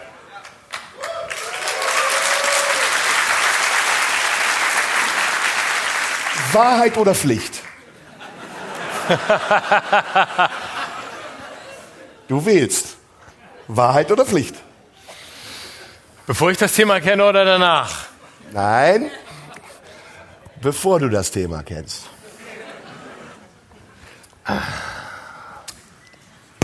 Pflicht. Passt dir nicht, ne? Hast du den, dein Thema ist zu geil, ne? Ich wusste das. Kontraintuitiv kriege ich dich. Okay, Pflicht. Zieh die Krawatte aus.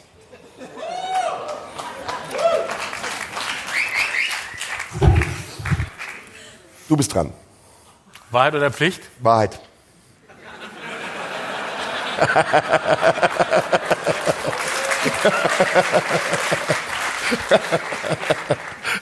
Geil, du siehst aus wie ein Pfarrer. Ich bin. Kaplan. Kaplan. Lenk mich ab. Wahrheit. Ja. Deutsche Kolumnistinnen. Deutsche Kolumnistin. Also, was ich davon halte. Kolumnistinnen. Also 99,9 Prozent hasse ich. Aber nicht, weil sie Kolumnistinnen sind, sondern weil sie scheiß Kolumnen schreiben, die keine Sau lesen will. Mich interessiert der Scheiß nicht. Mich interessieren auch so Videos nicht von irgendwelchen Videobloggerinnen, die dann ihre Meinung sagen und meinen, sie müssten mit jemandem reden. Da kotze ich im Strahl. Das ist mir zu, mir zu pädagogisch. Aber jetzt sind wir ja ganz beim Ehrlichen. Also Frauen müssen ja auch ihre Rechte kriegen. Die, die, die erkämpfen sich die Rechte ja nicht, die erbetteln die sich und erjammern die sich. Das nennt sich dann Emanzipation. Dass Frauen sich ihre Rechte erjammern und die Männer aber trotzdem ihnen das noch gestatten müssen. Das ist Emanzipation. Nicht, dass eine Frau sagt, halt doch die Fresse, du Sack, ich mach, was ich will. Ja? Was ja die, die wahre Emanzipation wäre. Und viele dieser Antitalente werden dann halt Kolumnistinnen.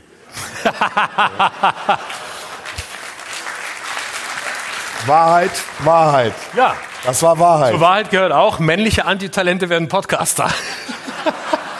Ja, mit ihren Freundinnen zusammen und haben Irokesenschnitt. hey, ich bin noch schlagfertig. Wahrheit oder Pflicht? Wahrheit. Aha. Ganz einfache Frage. Wie viele Geschlechter gibt es?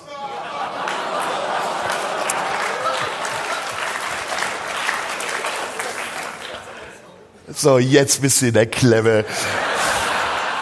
Ist mir scheißegal. Na, na, na, Wahrheit, was du denkst.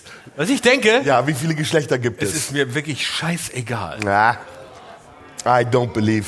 Zwei! Und es wird nie mehr geben!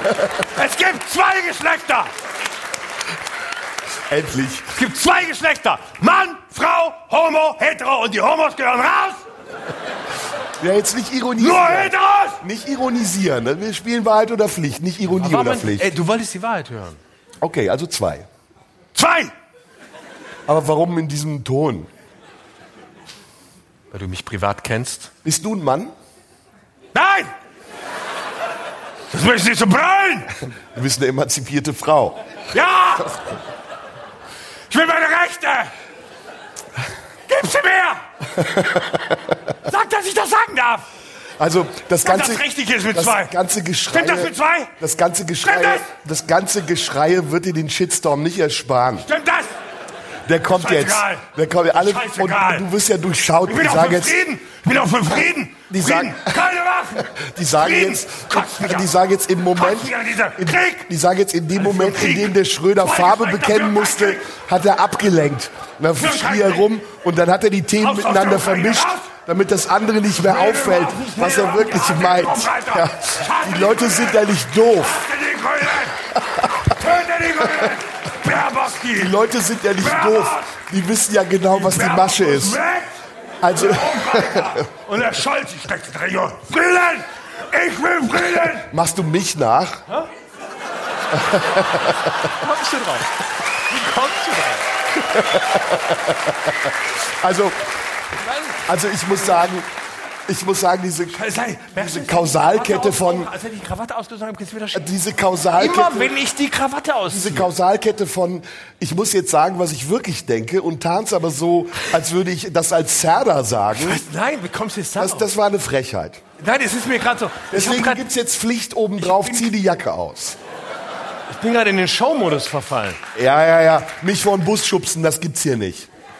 Ich kann die Jacke nicht ausziehen. Ich, Warum? Was ist denn da drunter? Ein Hemdchen. ich, möchte, ich möchte jammern, dass ich die Jacke ausziehen darf. Bitte? Ich möchte jammern, dass ich sie ausziehen darf. Jammern, das, ich verstehe das jetzt nicht mehr. die- ja, darf ich- Spielen wir noch Wahrheit oder Pflicht oder ist es Psychotherapie? Jetzt du. Wahrheit oder Pflicht? Wahrheit. Immer Wahrheit. Ja? Immer. Ich liebe die Wahrheit. Cool. Ich ahne die Frage. Nee, ist eine andere. Doch, ich ahne die Frage. Ich sehe sie. Nee. Doch, ich bin Medium. Die Wahrheit ja. ist, Also Wahrheit? ich finde Putin gut. War gar nicht die Frage. Ach so, nee, dann, dann war es auch nicht die Wahrheit. Dann war es auch nicht die Wahrheit. Ich meine, man muss das ja mal so denken, jetzt hin und her, oben, unten, vorne, rechts, links. Und da habe ich ganz viel drüber nachgedacht. Und ich weiß gar nicht mehr, ich bin jetzt ein bisschen verwirrt. Nietzsche hat zum Beispiel gesagt, äh, und ein bisschen kann ich natürlich auch lauter machen. Also, war das jetzt eine Schröder-Parodie? Wer kommt denn auf sowas? Aber das stimmt doch gar nicht. Die, die, Entschuldigung, die Parodie war nicht getroffen. Doch. Du musst doch irgendwas... Doch, die war Nein, getroffen. du musst erzählen, dass du, dass du aus Südbaden kommst und dass du früher fett Ach, das ein bisschen kompliziert. Okay, ich bin dran. Okay. Wahrheit oder Pflicht? Wahrheit. Oh. Jetzt würde ich... Aber diesmal wirklich Wahrheit. Jetzt... Ja, war gerade. Los. Oh. Sollen wir so eine private, verfängliche oder politische? Oder beides? Es geht doch einher. Das Private ist bei mir das Politische. Hast du dir schon einmal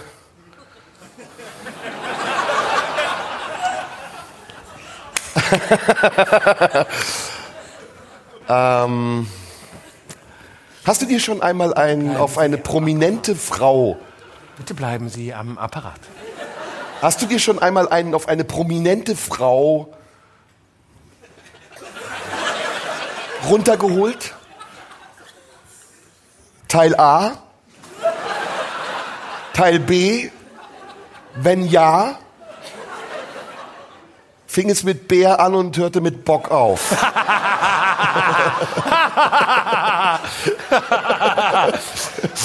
Jetzt stell mir die gleiche Frage.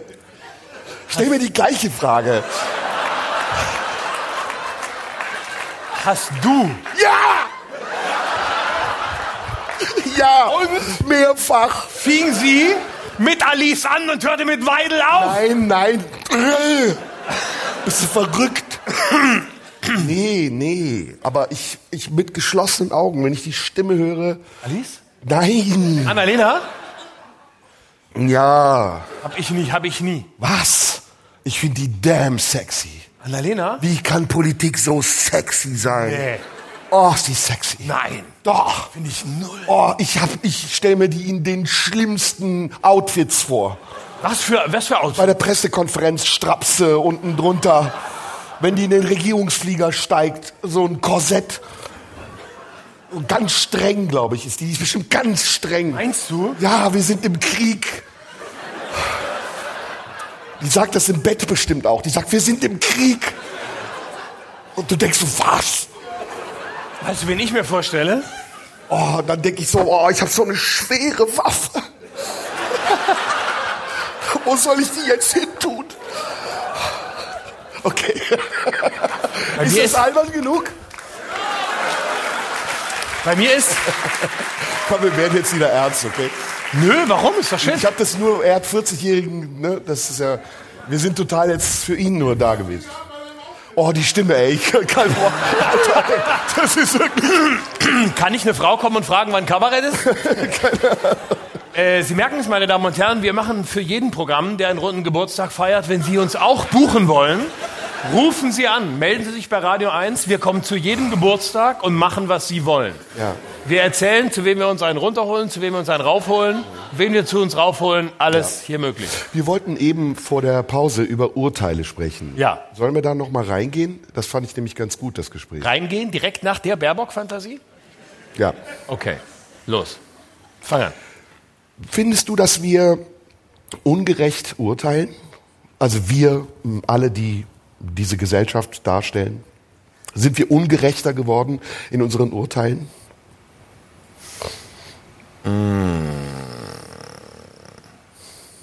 Ja. Vor allem schneller und finaler. Also ein Urteil, ein Urteil ist ja eigentlich, sehe ich, sehe ich auf der einen Seite so, auf der anderen so, aber auch Nietzsche sagte zum Urteil. Denn ich, ähm, das Urteil ist ja eigentlich, also wenn man das mal aus dem Juristisch nimmt, ist es ja, hat das ja eine sehr, eine sehr tiefe Bedeutung. Und äh, ich würde mir nie, ganz vieles von dem, was ich sage, ist kein Urteil. Das ist eine, eine Wahrnehmung, eine Meinung, eine Position, ein Standpunkt, ein Ausprobieren, aber es ist kein, kein Urteil. Also ein Urteil ist etwas sehr Finales. Und bis ich zu einem Urteil komme, brauche ich, glaube ich, relativ lange. Aber insgesamt würde ich schon sagen, dass die, dass die Härte des, dass die Härte der Meinungsäußerung und auch die Härte der Positions Bestimmung oder der scheinbaren Positionsbestimmung oder des Standpunkts, dass die Härte anders geworden ist und dadurch die Qualität eines Urteils bekommen kann, wo es überhaupt noch nicht angemessen ist. Und dass es so was Endgültiges hat. Äh, Also es hat etwas, und das ist, glaube ich, das Problem, dass vieles von dem, was im Fluss sein könnte, die Qualität eines Urteils oder der Härte eines Urteils hat.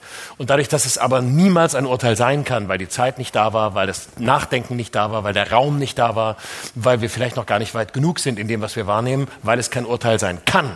Deswegen wird es umso härter und deswegen wird es vernichtender. Und ein Urteil muss ja gar nicht unbedingt vernichtend sein. Ein Urteil kann ja auch sehr gerecht sein. Ein Urteil kann ein Vergleich sein. Ein Urteil kann auch ein Schuldspruch sein. Ein Urteil kann ähm, äh, der Versuch einer Annäherung sein. Ich urteile über jemanden, weil ich glaube, dass es so ist, aber ich weiß es nicht. Also ein Urteil ist ja etwas sehr Differenziertes. Deswegen bin ich so vorsichtig, weil ich gar nicht glaube, dass wir da oft urteilen, sondern weil wir in einer äh, manchmal fast diktatorischen, autoritären Art richten, ohne urteilen zu können. Inwiefern spielt denn für dich dabei äh, der Begriff der Schuldzuweisung eine Rolle? Also brauchen wir Schuldzuweisung Oder urteilen wir, weil wir eigentlich Schuld zuweisen wollen, um uns selbst besser zu erkennen? Oder das, wo wir stehen? Ja, also das, das, ist ein großes, das ist eine große Frage. Ich glaube ja, ich glaube, dass es eine Tendenz so ist und ich glaube, dass eine der, der gefährlichsten und schlimmsten Krankheiten der Gegenwart unser Umgang äh, mit Schuld ist, nämlich dass wir Urteil mit einem Schuldspruch ähm, äh, verbinden. Und zwar leider jenseits des Juristischen. Im Juristischen ist es was anderes. Aber ich finde, ähm, dass der Begriff Schuld ein ganz gefährlicher ist und dass er viel zu viel zu allgemein, viel zu oft gebraucht wird. Und Schuld kann eine unglaubliche Last sein. Und ich finde, es geht eigentlich darum, Schuld von Menschen zu nehmen oder sie dort am Platz sein zu lassen, wo sie gerechtfertigt ist, nämlich wenn jemand schuldig ist. Und ich finde, wenn es, wenn es uns, uns gelingt, aus dieser Schulddebatte rauszukommen und daraus, daraus herauszukommen, dass wir andauernd jemandem die Schuld geben und versuchen, in der Sphäre der Verantwortung zu denken und in der und in der Selbstverantwortung, der Übernahme von Verantwortung, dann glaube ich, kommen wir weiter, weil wir raus sind aus diesem richtenden, aus diesem mythischen, religiösen Sinn, jemand hat Schuld, jemand, wir sprechen Schuld. Und je weniger wir über Schuld definieren und uns selbst über Schuld definieren oder andere, desto gerechter können wir paradoxerweise moralisch in meinen Augen sein. Und je mehr wir Verantwortung übergeben, und noch wichtiger Verantwortung zu uns selbst nehmen. Und je mehr wir in der Lage sind, Verantwortung zu uns selbst zu nehmen, da wo wir sie haben, oder auch ähm, da nicht zu haben, wo wir sie nicht haben, wenn es reflektiert geschieht. Je weniger, je weniger wir Schuld zuweisen und je mehr wir Verantwortung übernehmen für uns selbst, desto weniger hat, spielt Schuld eine Rolle und desto, mhm. und desto e-, ethischer können wir, glaube ich, miteinander umgehen. Mhm. Ich komme da drauf, weil ich glaube, oder ich habe den starken Eindruck, dass wir insbesondere in den letzten drei Jahren, also seit Corona, unversöhnlicher miteinander umgehen. Und dass wir Schuldige suchen für unser Schicksal, für unsere Ängste, für die Dinge, die uns bewegen und beschäftigen und manchmal auch davon abhalten, andere Wege zu gehen, als die, die vorgezeichnet zu sein scheinen. Diese, diese unversöhnliche Haltung, die wir haben, ist meiner Meinung nach entstanden aus Angst. Eine sehr diffuse Angst am Anfang, die da war und sehr bedrohlich wirkte und die über allem eine gewisse Ungewissheit schweben ließ und die dann irgendwann in einen Handlungszwang übergegangen ist. Und aus diesem Handlungszwang heraus ist so eine Bekenntnisschuld entstanden. Bist du für oder gegen? Und nicht mehr, warum bist du für etwas und warum bist du gegen etwas? Bei Corona fing das an und es wurde sehr deutlich. Und ich glaube, es wäre nicht in dieser Deutlichkeit herausgekommen, wenn es nicht schon vorher da gewesen wäre. Und es gab vorher auch solche Momente, in denen unsere Gesellschaft ähnlich reagiert hat.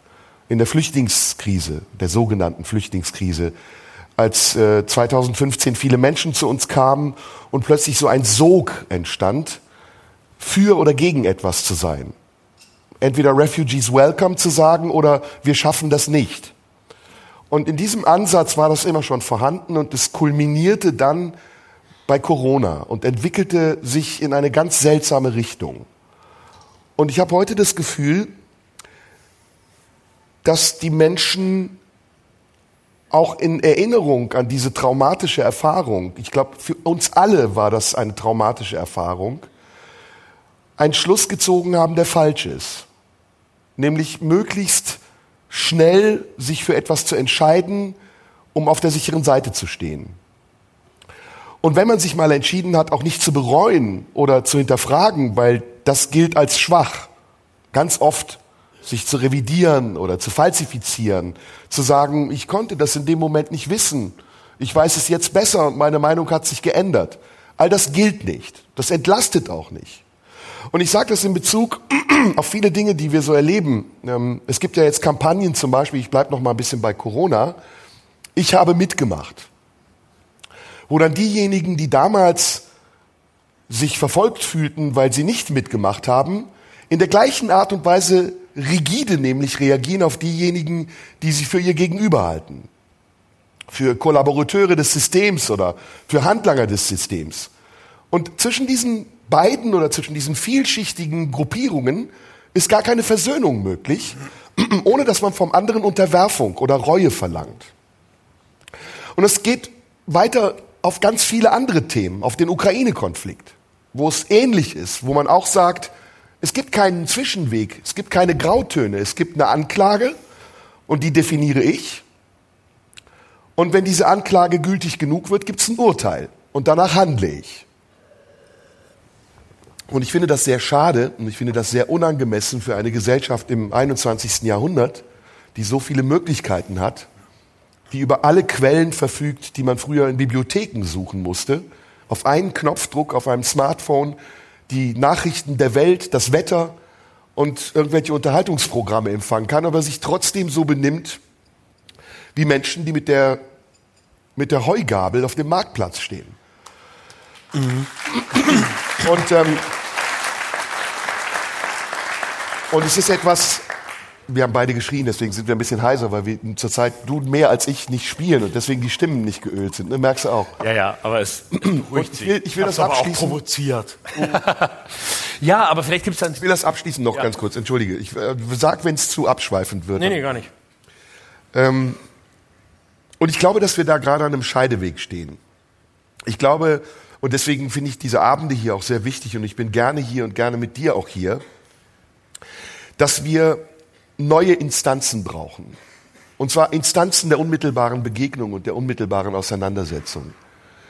Wir dürfen uns nicht mehr verstecken in der virtuellen Realität, weil in dieser virtuellen Realität Dinge passieren, die wahnsinnig verletzend sind. Und die Menschen an den Rand des Ruins treiben, an den Rand des psychischen Ruins, manchmal aber auch an den Rand des materiellen Ruins. Und ich glaube, dass diese Neuordnung unserer Gesellschaft, und du hast eben von Ethik gesprochen, von unserer Auffassung über einen respektvollen und richtigen Umgang mit unseren Mitmenschen, und da möchte ich den Bogen schließen nochmal zum Mitleid, etwas sein muss, was das Gegenüber viel mehr verstehen will. Und das nicht aus einem Ego heraus, das sich darstellt im Verständnis des anderen, sondern dem es genügt, den anderen zu verstehen, ohne vielleicht verstanden werden zu wollen. Also einen einseitigen Austausch, kein Handel, nicht ich gebe dir was, ich bekomme was. Und deswegen glaube ich, dass das zwar noch dauern wird, aber ich glaube, wir sind auf dem richtigen Weg. Also ich glaube zum Beispiel, die Menschen, die hier sind, wir haben hier heute 500 Gäste, die sitzen hier, wir haben jetzt 22.19 Uhr, seit geschlagenen zwei, drei Stunden und wir reden uns hier um Kopf und Kragen und die Leute hören gespannt zu.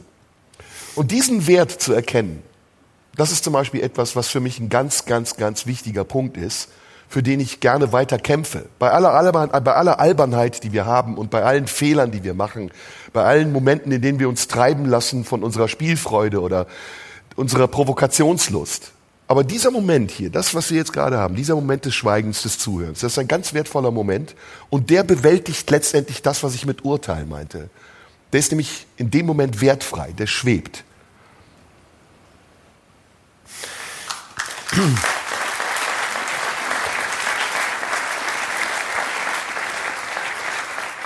Und damit hast du ja die Schwierigkeit beschrieben, nämlich äh, das Schwebende auszuhalten. Ne? Ja. Und äh, denn das Schwebende ist ja ein Zustand der äh, vielleicht undefinierbaren Freiheit. Und ich glaube, dass es einen Zusammenhang gibt zwischen der Militarisierung der Rhetorik, zwischen der ähm, Militanz der Worte und der Unverzeihlichkeit in vielen Bereichen.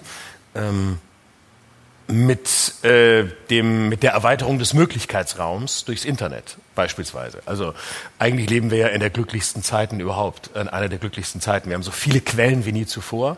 Wir können uns so mannigfaltig informieren wie nie zuvor. Wir leben in einer der privilegiertesten Weltgegenden, der es keine Zensur gibt, mindestens keine, die derer vergleichbar ist, die es wirklich gibt in anderen äh, Ländern oder anderen Weltgegenden.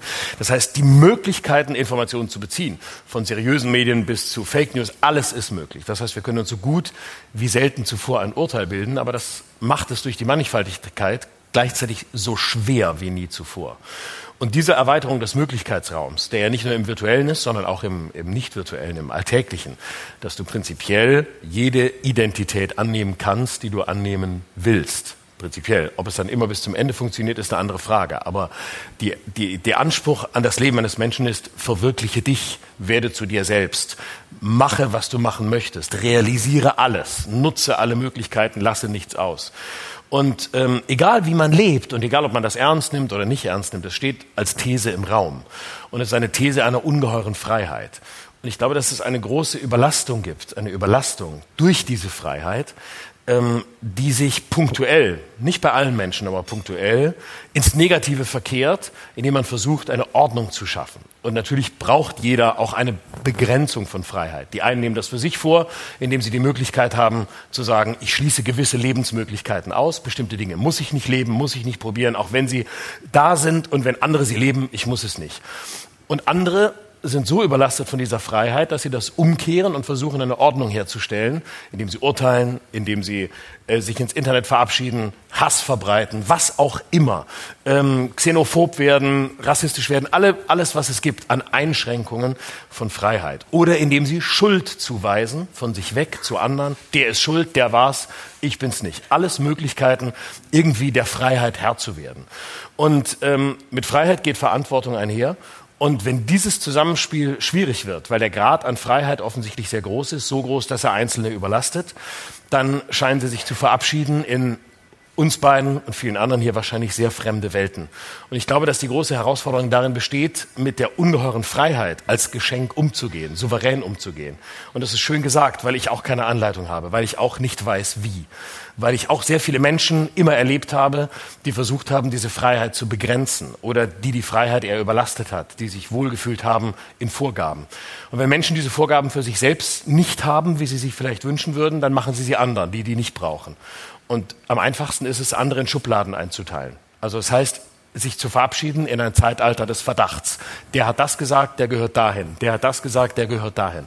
Schublade zu, Affe tot, für immer geurteilt, bitte nie wieder raus. Belästige mich nie wieder mit der Herausforderung, dich neu bewerten zu müssen. Und deswegen glaube ich, dass die Ursache des Ganzen, auch wenn das sehr theoretisch ist, und ich hoffe, dass es nachvollziehbar ist, aber ich weiß jetzt auch nicht, wie ich es praktisch ausdrücken soll, darin liegt, äh, die Herausforderung, Freiheit nicht nur anzunehmen, sondern sie als lustvoll zu begreifen und nicht nur als etwas, was gefährlich ist, worauf man antworten muss mit Einschränkung, Verdacht und, ähm, und Verkleinerung der Welt. Ja, ja. Und das würde ich mir Vor wünschen. allem, mh, Das ist sehr theoretisch, aber es nee, nee, äh, nicht. Ach, ist ein ja, bis, und wenn, also und wenn schon. Wir, wir versuchen uns ja irgendwie auszudrücken und manchmal ist es kompliziert, manchmal ist es einfach. Mir fällt da ein Buch ein. Und von diesem Buch habe ich dir, glaube ich, schon mal erzählt. Ich weiß gar nicht, ob ich es im Podcast erzählt habe. Ähm, ich hatte sowieso noch was anderes vor, das mache ich aber danach. Ähm, The Bonds That Make Us Free heißt das Buch. Ich weiß jetzt nicht mehr, wer der Autor ist. Also die Fesseln, die uns frei machen. Es ist ein amerikanischer Psychologe, der das geschrieben hat und Soziologe. In diesem Buch geht es um Folgendes, ganz einfach gesagt. Wir machen ganz oft unsere Befindlichkeit abhängig von dem, was andere machen. Also wir sagen ganz oft, mir geht's schlecht, weil der andere verhält sich so. Und es ist ganz schwer, das auszuschalten. Es ist ein Mechanismus, der erlernt ist. Heute bin ich schlecht drauf. Warum? Weil der hat sein Auto vor meiner Tür geparkt. Wir haben ganz oft die Möglichkeit, uns unabhängig davon zu machen und zu sagen, mir muss es nicht schlecht gehen, weil jemand anderes etwas tut, sondern ich kann unabhängig davon gut gelaunt bleiben. Und der andere kann das tun, was er tut. Es gibt ein wunderschönes Beispiel in diesem Buch und es führt dahin, dass man auch die Möglichkeit hat, das, was der andere tut, durch Wohlwollen zu verändern. Indem man ihn erstmal nicht verdächtigt, das nur zu tun, damit es uns schlecht geht, sondern ihm zugesteht, es nur deswegen zu tun, weil er nicht anders kann. Und in dem Moment auch zu sehen, dass dieses Wohlwollen viel mehr zu dem Ergebnis führt, was wir nämlich haben wollen, dass wir am Ende unabhängig davon, ob ein anderer sich benimmt, uns frei und glücklich fühlen können. Und es gibt da ein gutes Beispiel. Da hat ein Mann, dieser Autor, einen Sohn und der Sohn will aufs Klo gehen. Und das Klo ist verstopft. Und der Sohn schimpft und sagt, Mensch, das Klo ist schon seit Tagen verstopft, ich kann nicht auf das Klo gehen, ihr kümmert euch nicht drum. Was seid ihr für eine faule Bande? bestell doch einen Installateur. Das ist seit drei Tagen schon. Und der Mann regt sich darüber auf und sagt, was bildet der sich ein? Das ist mein Sohn. Wie redet der mit mir? Ich bin sein Vater, der hat ja gar keinen Respekt. Und fühlt sich dabei sehr schlecht. Angegriffen von seinem Sohn. Für etwas, wofür er nichts kann. Und im gleichen Moment denkt er, als dieses Kind auf die Welt kam, waren wir so glücklich. Meine Frau und ich, wir haben uns gefreut. Wir haben dieses Baby gesehen, wir haben gestrahlt vor Glück. Und was ist aus uns geworden? Dass ich jetzt, weil dieser Mensch, der mein Sohn ist, mir den Vorwurf macht, dass ich das Klo nicht habe reparieren lassen. Warum repariere ich das Klo nicht einfach? Was hält mich davon ab? Mein Ego? Mein Stolz? Oder dass ich verletzt bin in irgendeiner Würde, die ich vielleicht gar nicht brauche? Und dann macht er das. Und das Problem ist in dem Moment gelöst. Und es ist ganz oft so, dass wir das nicht hinkriegen, diesen Schritt zu gehen, weil wir zu befangen sind in unseren eigenen Gefühlen und weil wir ganz oft denken, wir würden etwas verlieren, wenn wir dem anderen etwas geben. Das klingt jetzt sehr religiös schon fast, nee. so als wäre ich der Kaplan. Aber ich glaube, das ist ganz entscheidend. Und ich möchte jetzt das noch sagen, was ich anfangs anfügen wollte. Ich bin heute ein bisschen traurig, ganz ehrlich gesagt. Also jetzt merke ich es auch, weil unsere Zeit zu Ende geht. Wir sind heute das vorletzte Mal hier auf der Bühne und das nächste Mal wird es das letzte Mal sein. Ich muss dir, ich möchte dir etwas sagen. Das ist mir sehr wichtig. Ich habe in diesen drei Jahren, die wir uns jetzt treffen, regelmäßig, wir sprechen einmal die Woche miteinander und das in einer gewissen Regelmäßigkeit, sehr viel gelernt. Ich habe von dir als Mensch gelernt, ich habe von deiner Kunst gelernt und ich habe gesehen, wie deine Kunst ist und es war für mich eine Bereicherung. Ich habe mich nie angegriffen gefühlt, nie. Ich habe auch nicht gedacht, dass wir gegeneinander agieren oder dass wir uns in einem Wettbewerb befinden. Und der Wert, der daraus entstanden ist, der ist ganz unabhängig davon, ob wir ihn jetzt noch tausendmal wiederholen.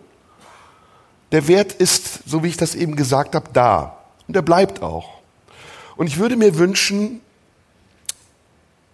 dass wenn Leute uns wahrnehmen, sie das auch so wahrnehmen. Ohne dass sie denken, wir würden kritisieren, dass das Klo nicht funktioniert. Und dass sie vielleicht das Klo für uns reparieren, damit wir wieder scheißen können und dass sie uns auch etwas geben und vielleicht von uns irgendwann nicht mehr verlangen.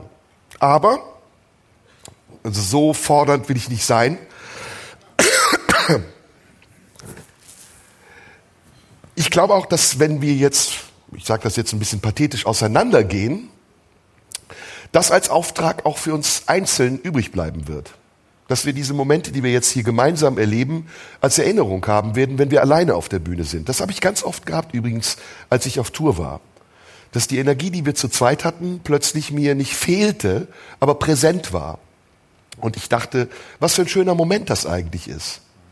Das wollte ich dir nur sagen. Das, ich will das jetzt gar nicht, also es soll jetzt nicht pathetisch sein oder so als Kompliment dahingesagt, sondern es war mir wichtig, dir das zu sagen, weil die Leute ja merken, das ist heute die vorletzte Show, dann kommt eine letzte Show und es soll nicht ungesagt bleiben, dass das mir großen Spaß gemacht hat. Und dafür vielen Dank.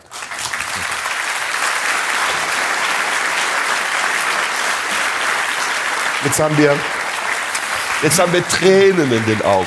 Das, ein bisschen haben wir Tränen in den Augen, oder? Ein bisschen. Das Kompliment kann ich dir voll auf zurückgeben, ohne es äh, erweitern zu müssen.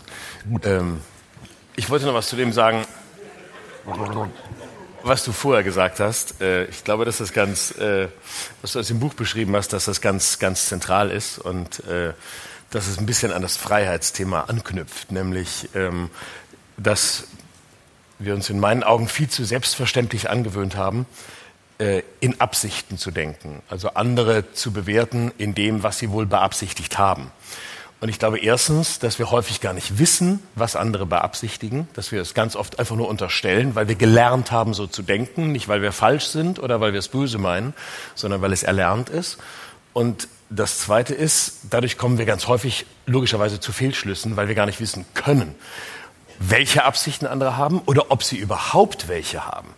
Und ich komme immer mehr zu dem Schluss, dass ich versuche, davon wegzukommen, überhaupt in Absichten zu denken und ganz häufig glaube, andere Menschen haben keine Absichten und schon mal gar keine, die mir zwangsläufig schaden wollen.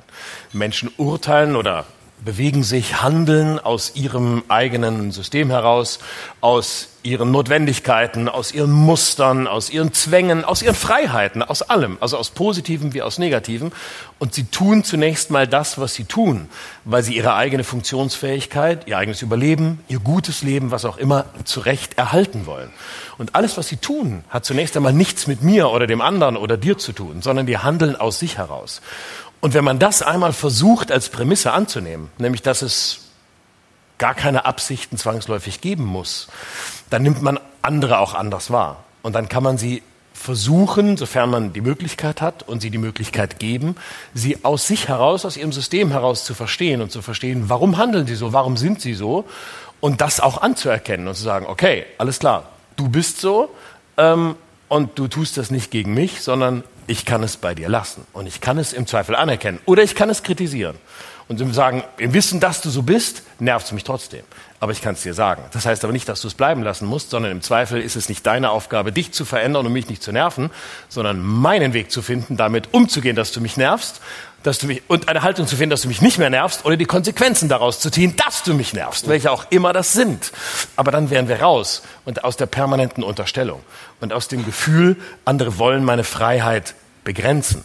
Denn das Erstaunliche ist ja, dass die Unterstellung, der andere, wie du es zu Beginn deines Vortrags gesagt hast, der andere, mir geht es nicht gut, weil der andere etwas tut. Das unterstellt ja, dass der andere erstens etwas tun will, damit es mir nicht gut geht. Und wenn er es nicht absichtlich tut, dann tut er es trotzdem und mir geht es nicht gut. Und damit gebe ich dem anderen ja eine erstaunliche Macht wo ich mich immer frage, wieso soll der andere so viel Macht über mich oder über dich haben? Der kann ja tun, was er will.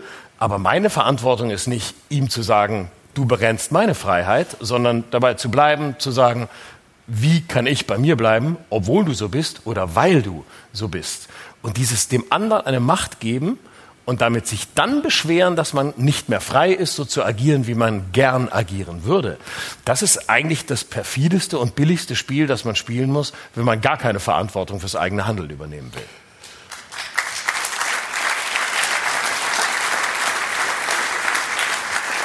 Letzte Frage. Wahrheit oder Pflicht?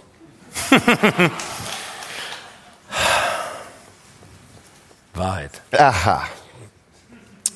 Wenn dir ein russischer Kulturverein zwei Millionen Rubel anbieten würde, damit du einen Vortrag hältst über die großen Errungenschaften der KPDSU. Würdest du mir das sagen? Oder würdest du es einfach machen?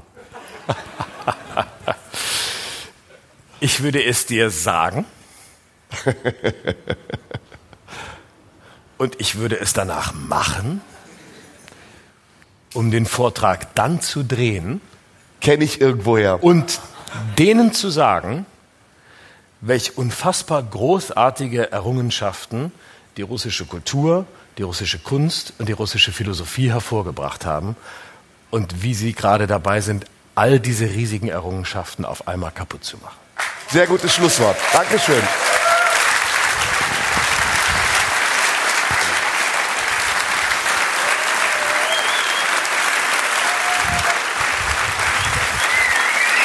Danke sehr. Dankeschön. Florian Schröder. Serdar Sumunci. Vielen Dank. Danke fürs Kommen. Dankeschön. Danke. Tschüss zusammen. Ciao.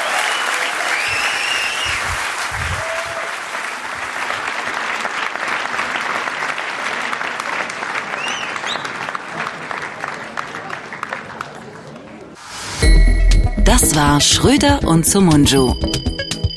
Der Radio 1 Podcast. Nachschub gibt's in einer Woche.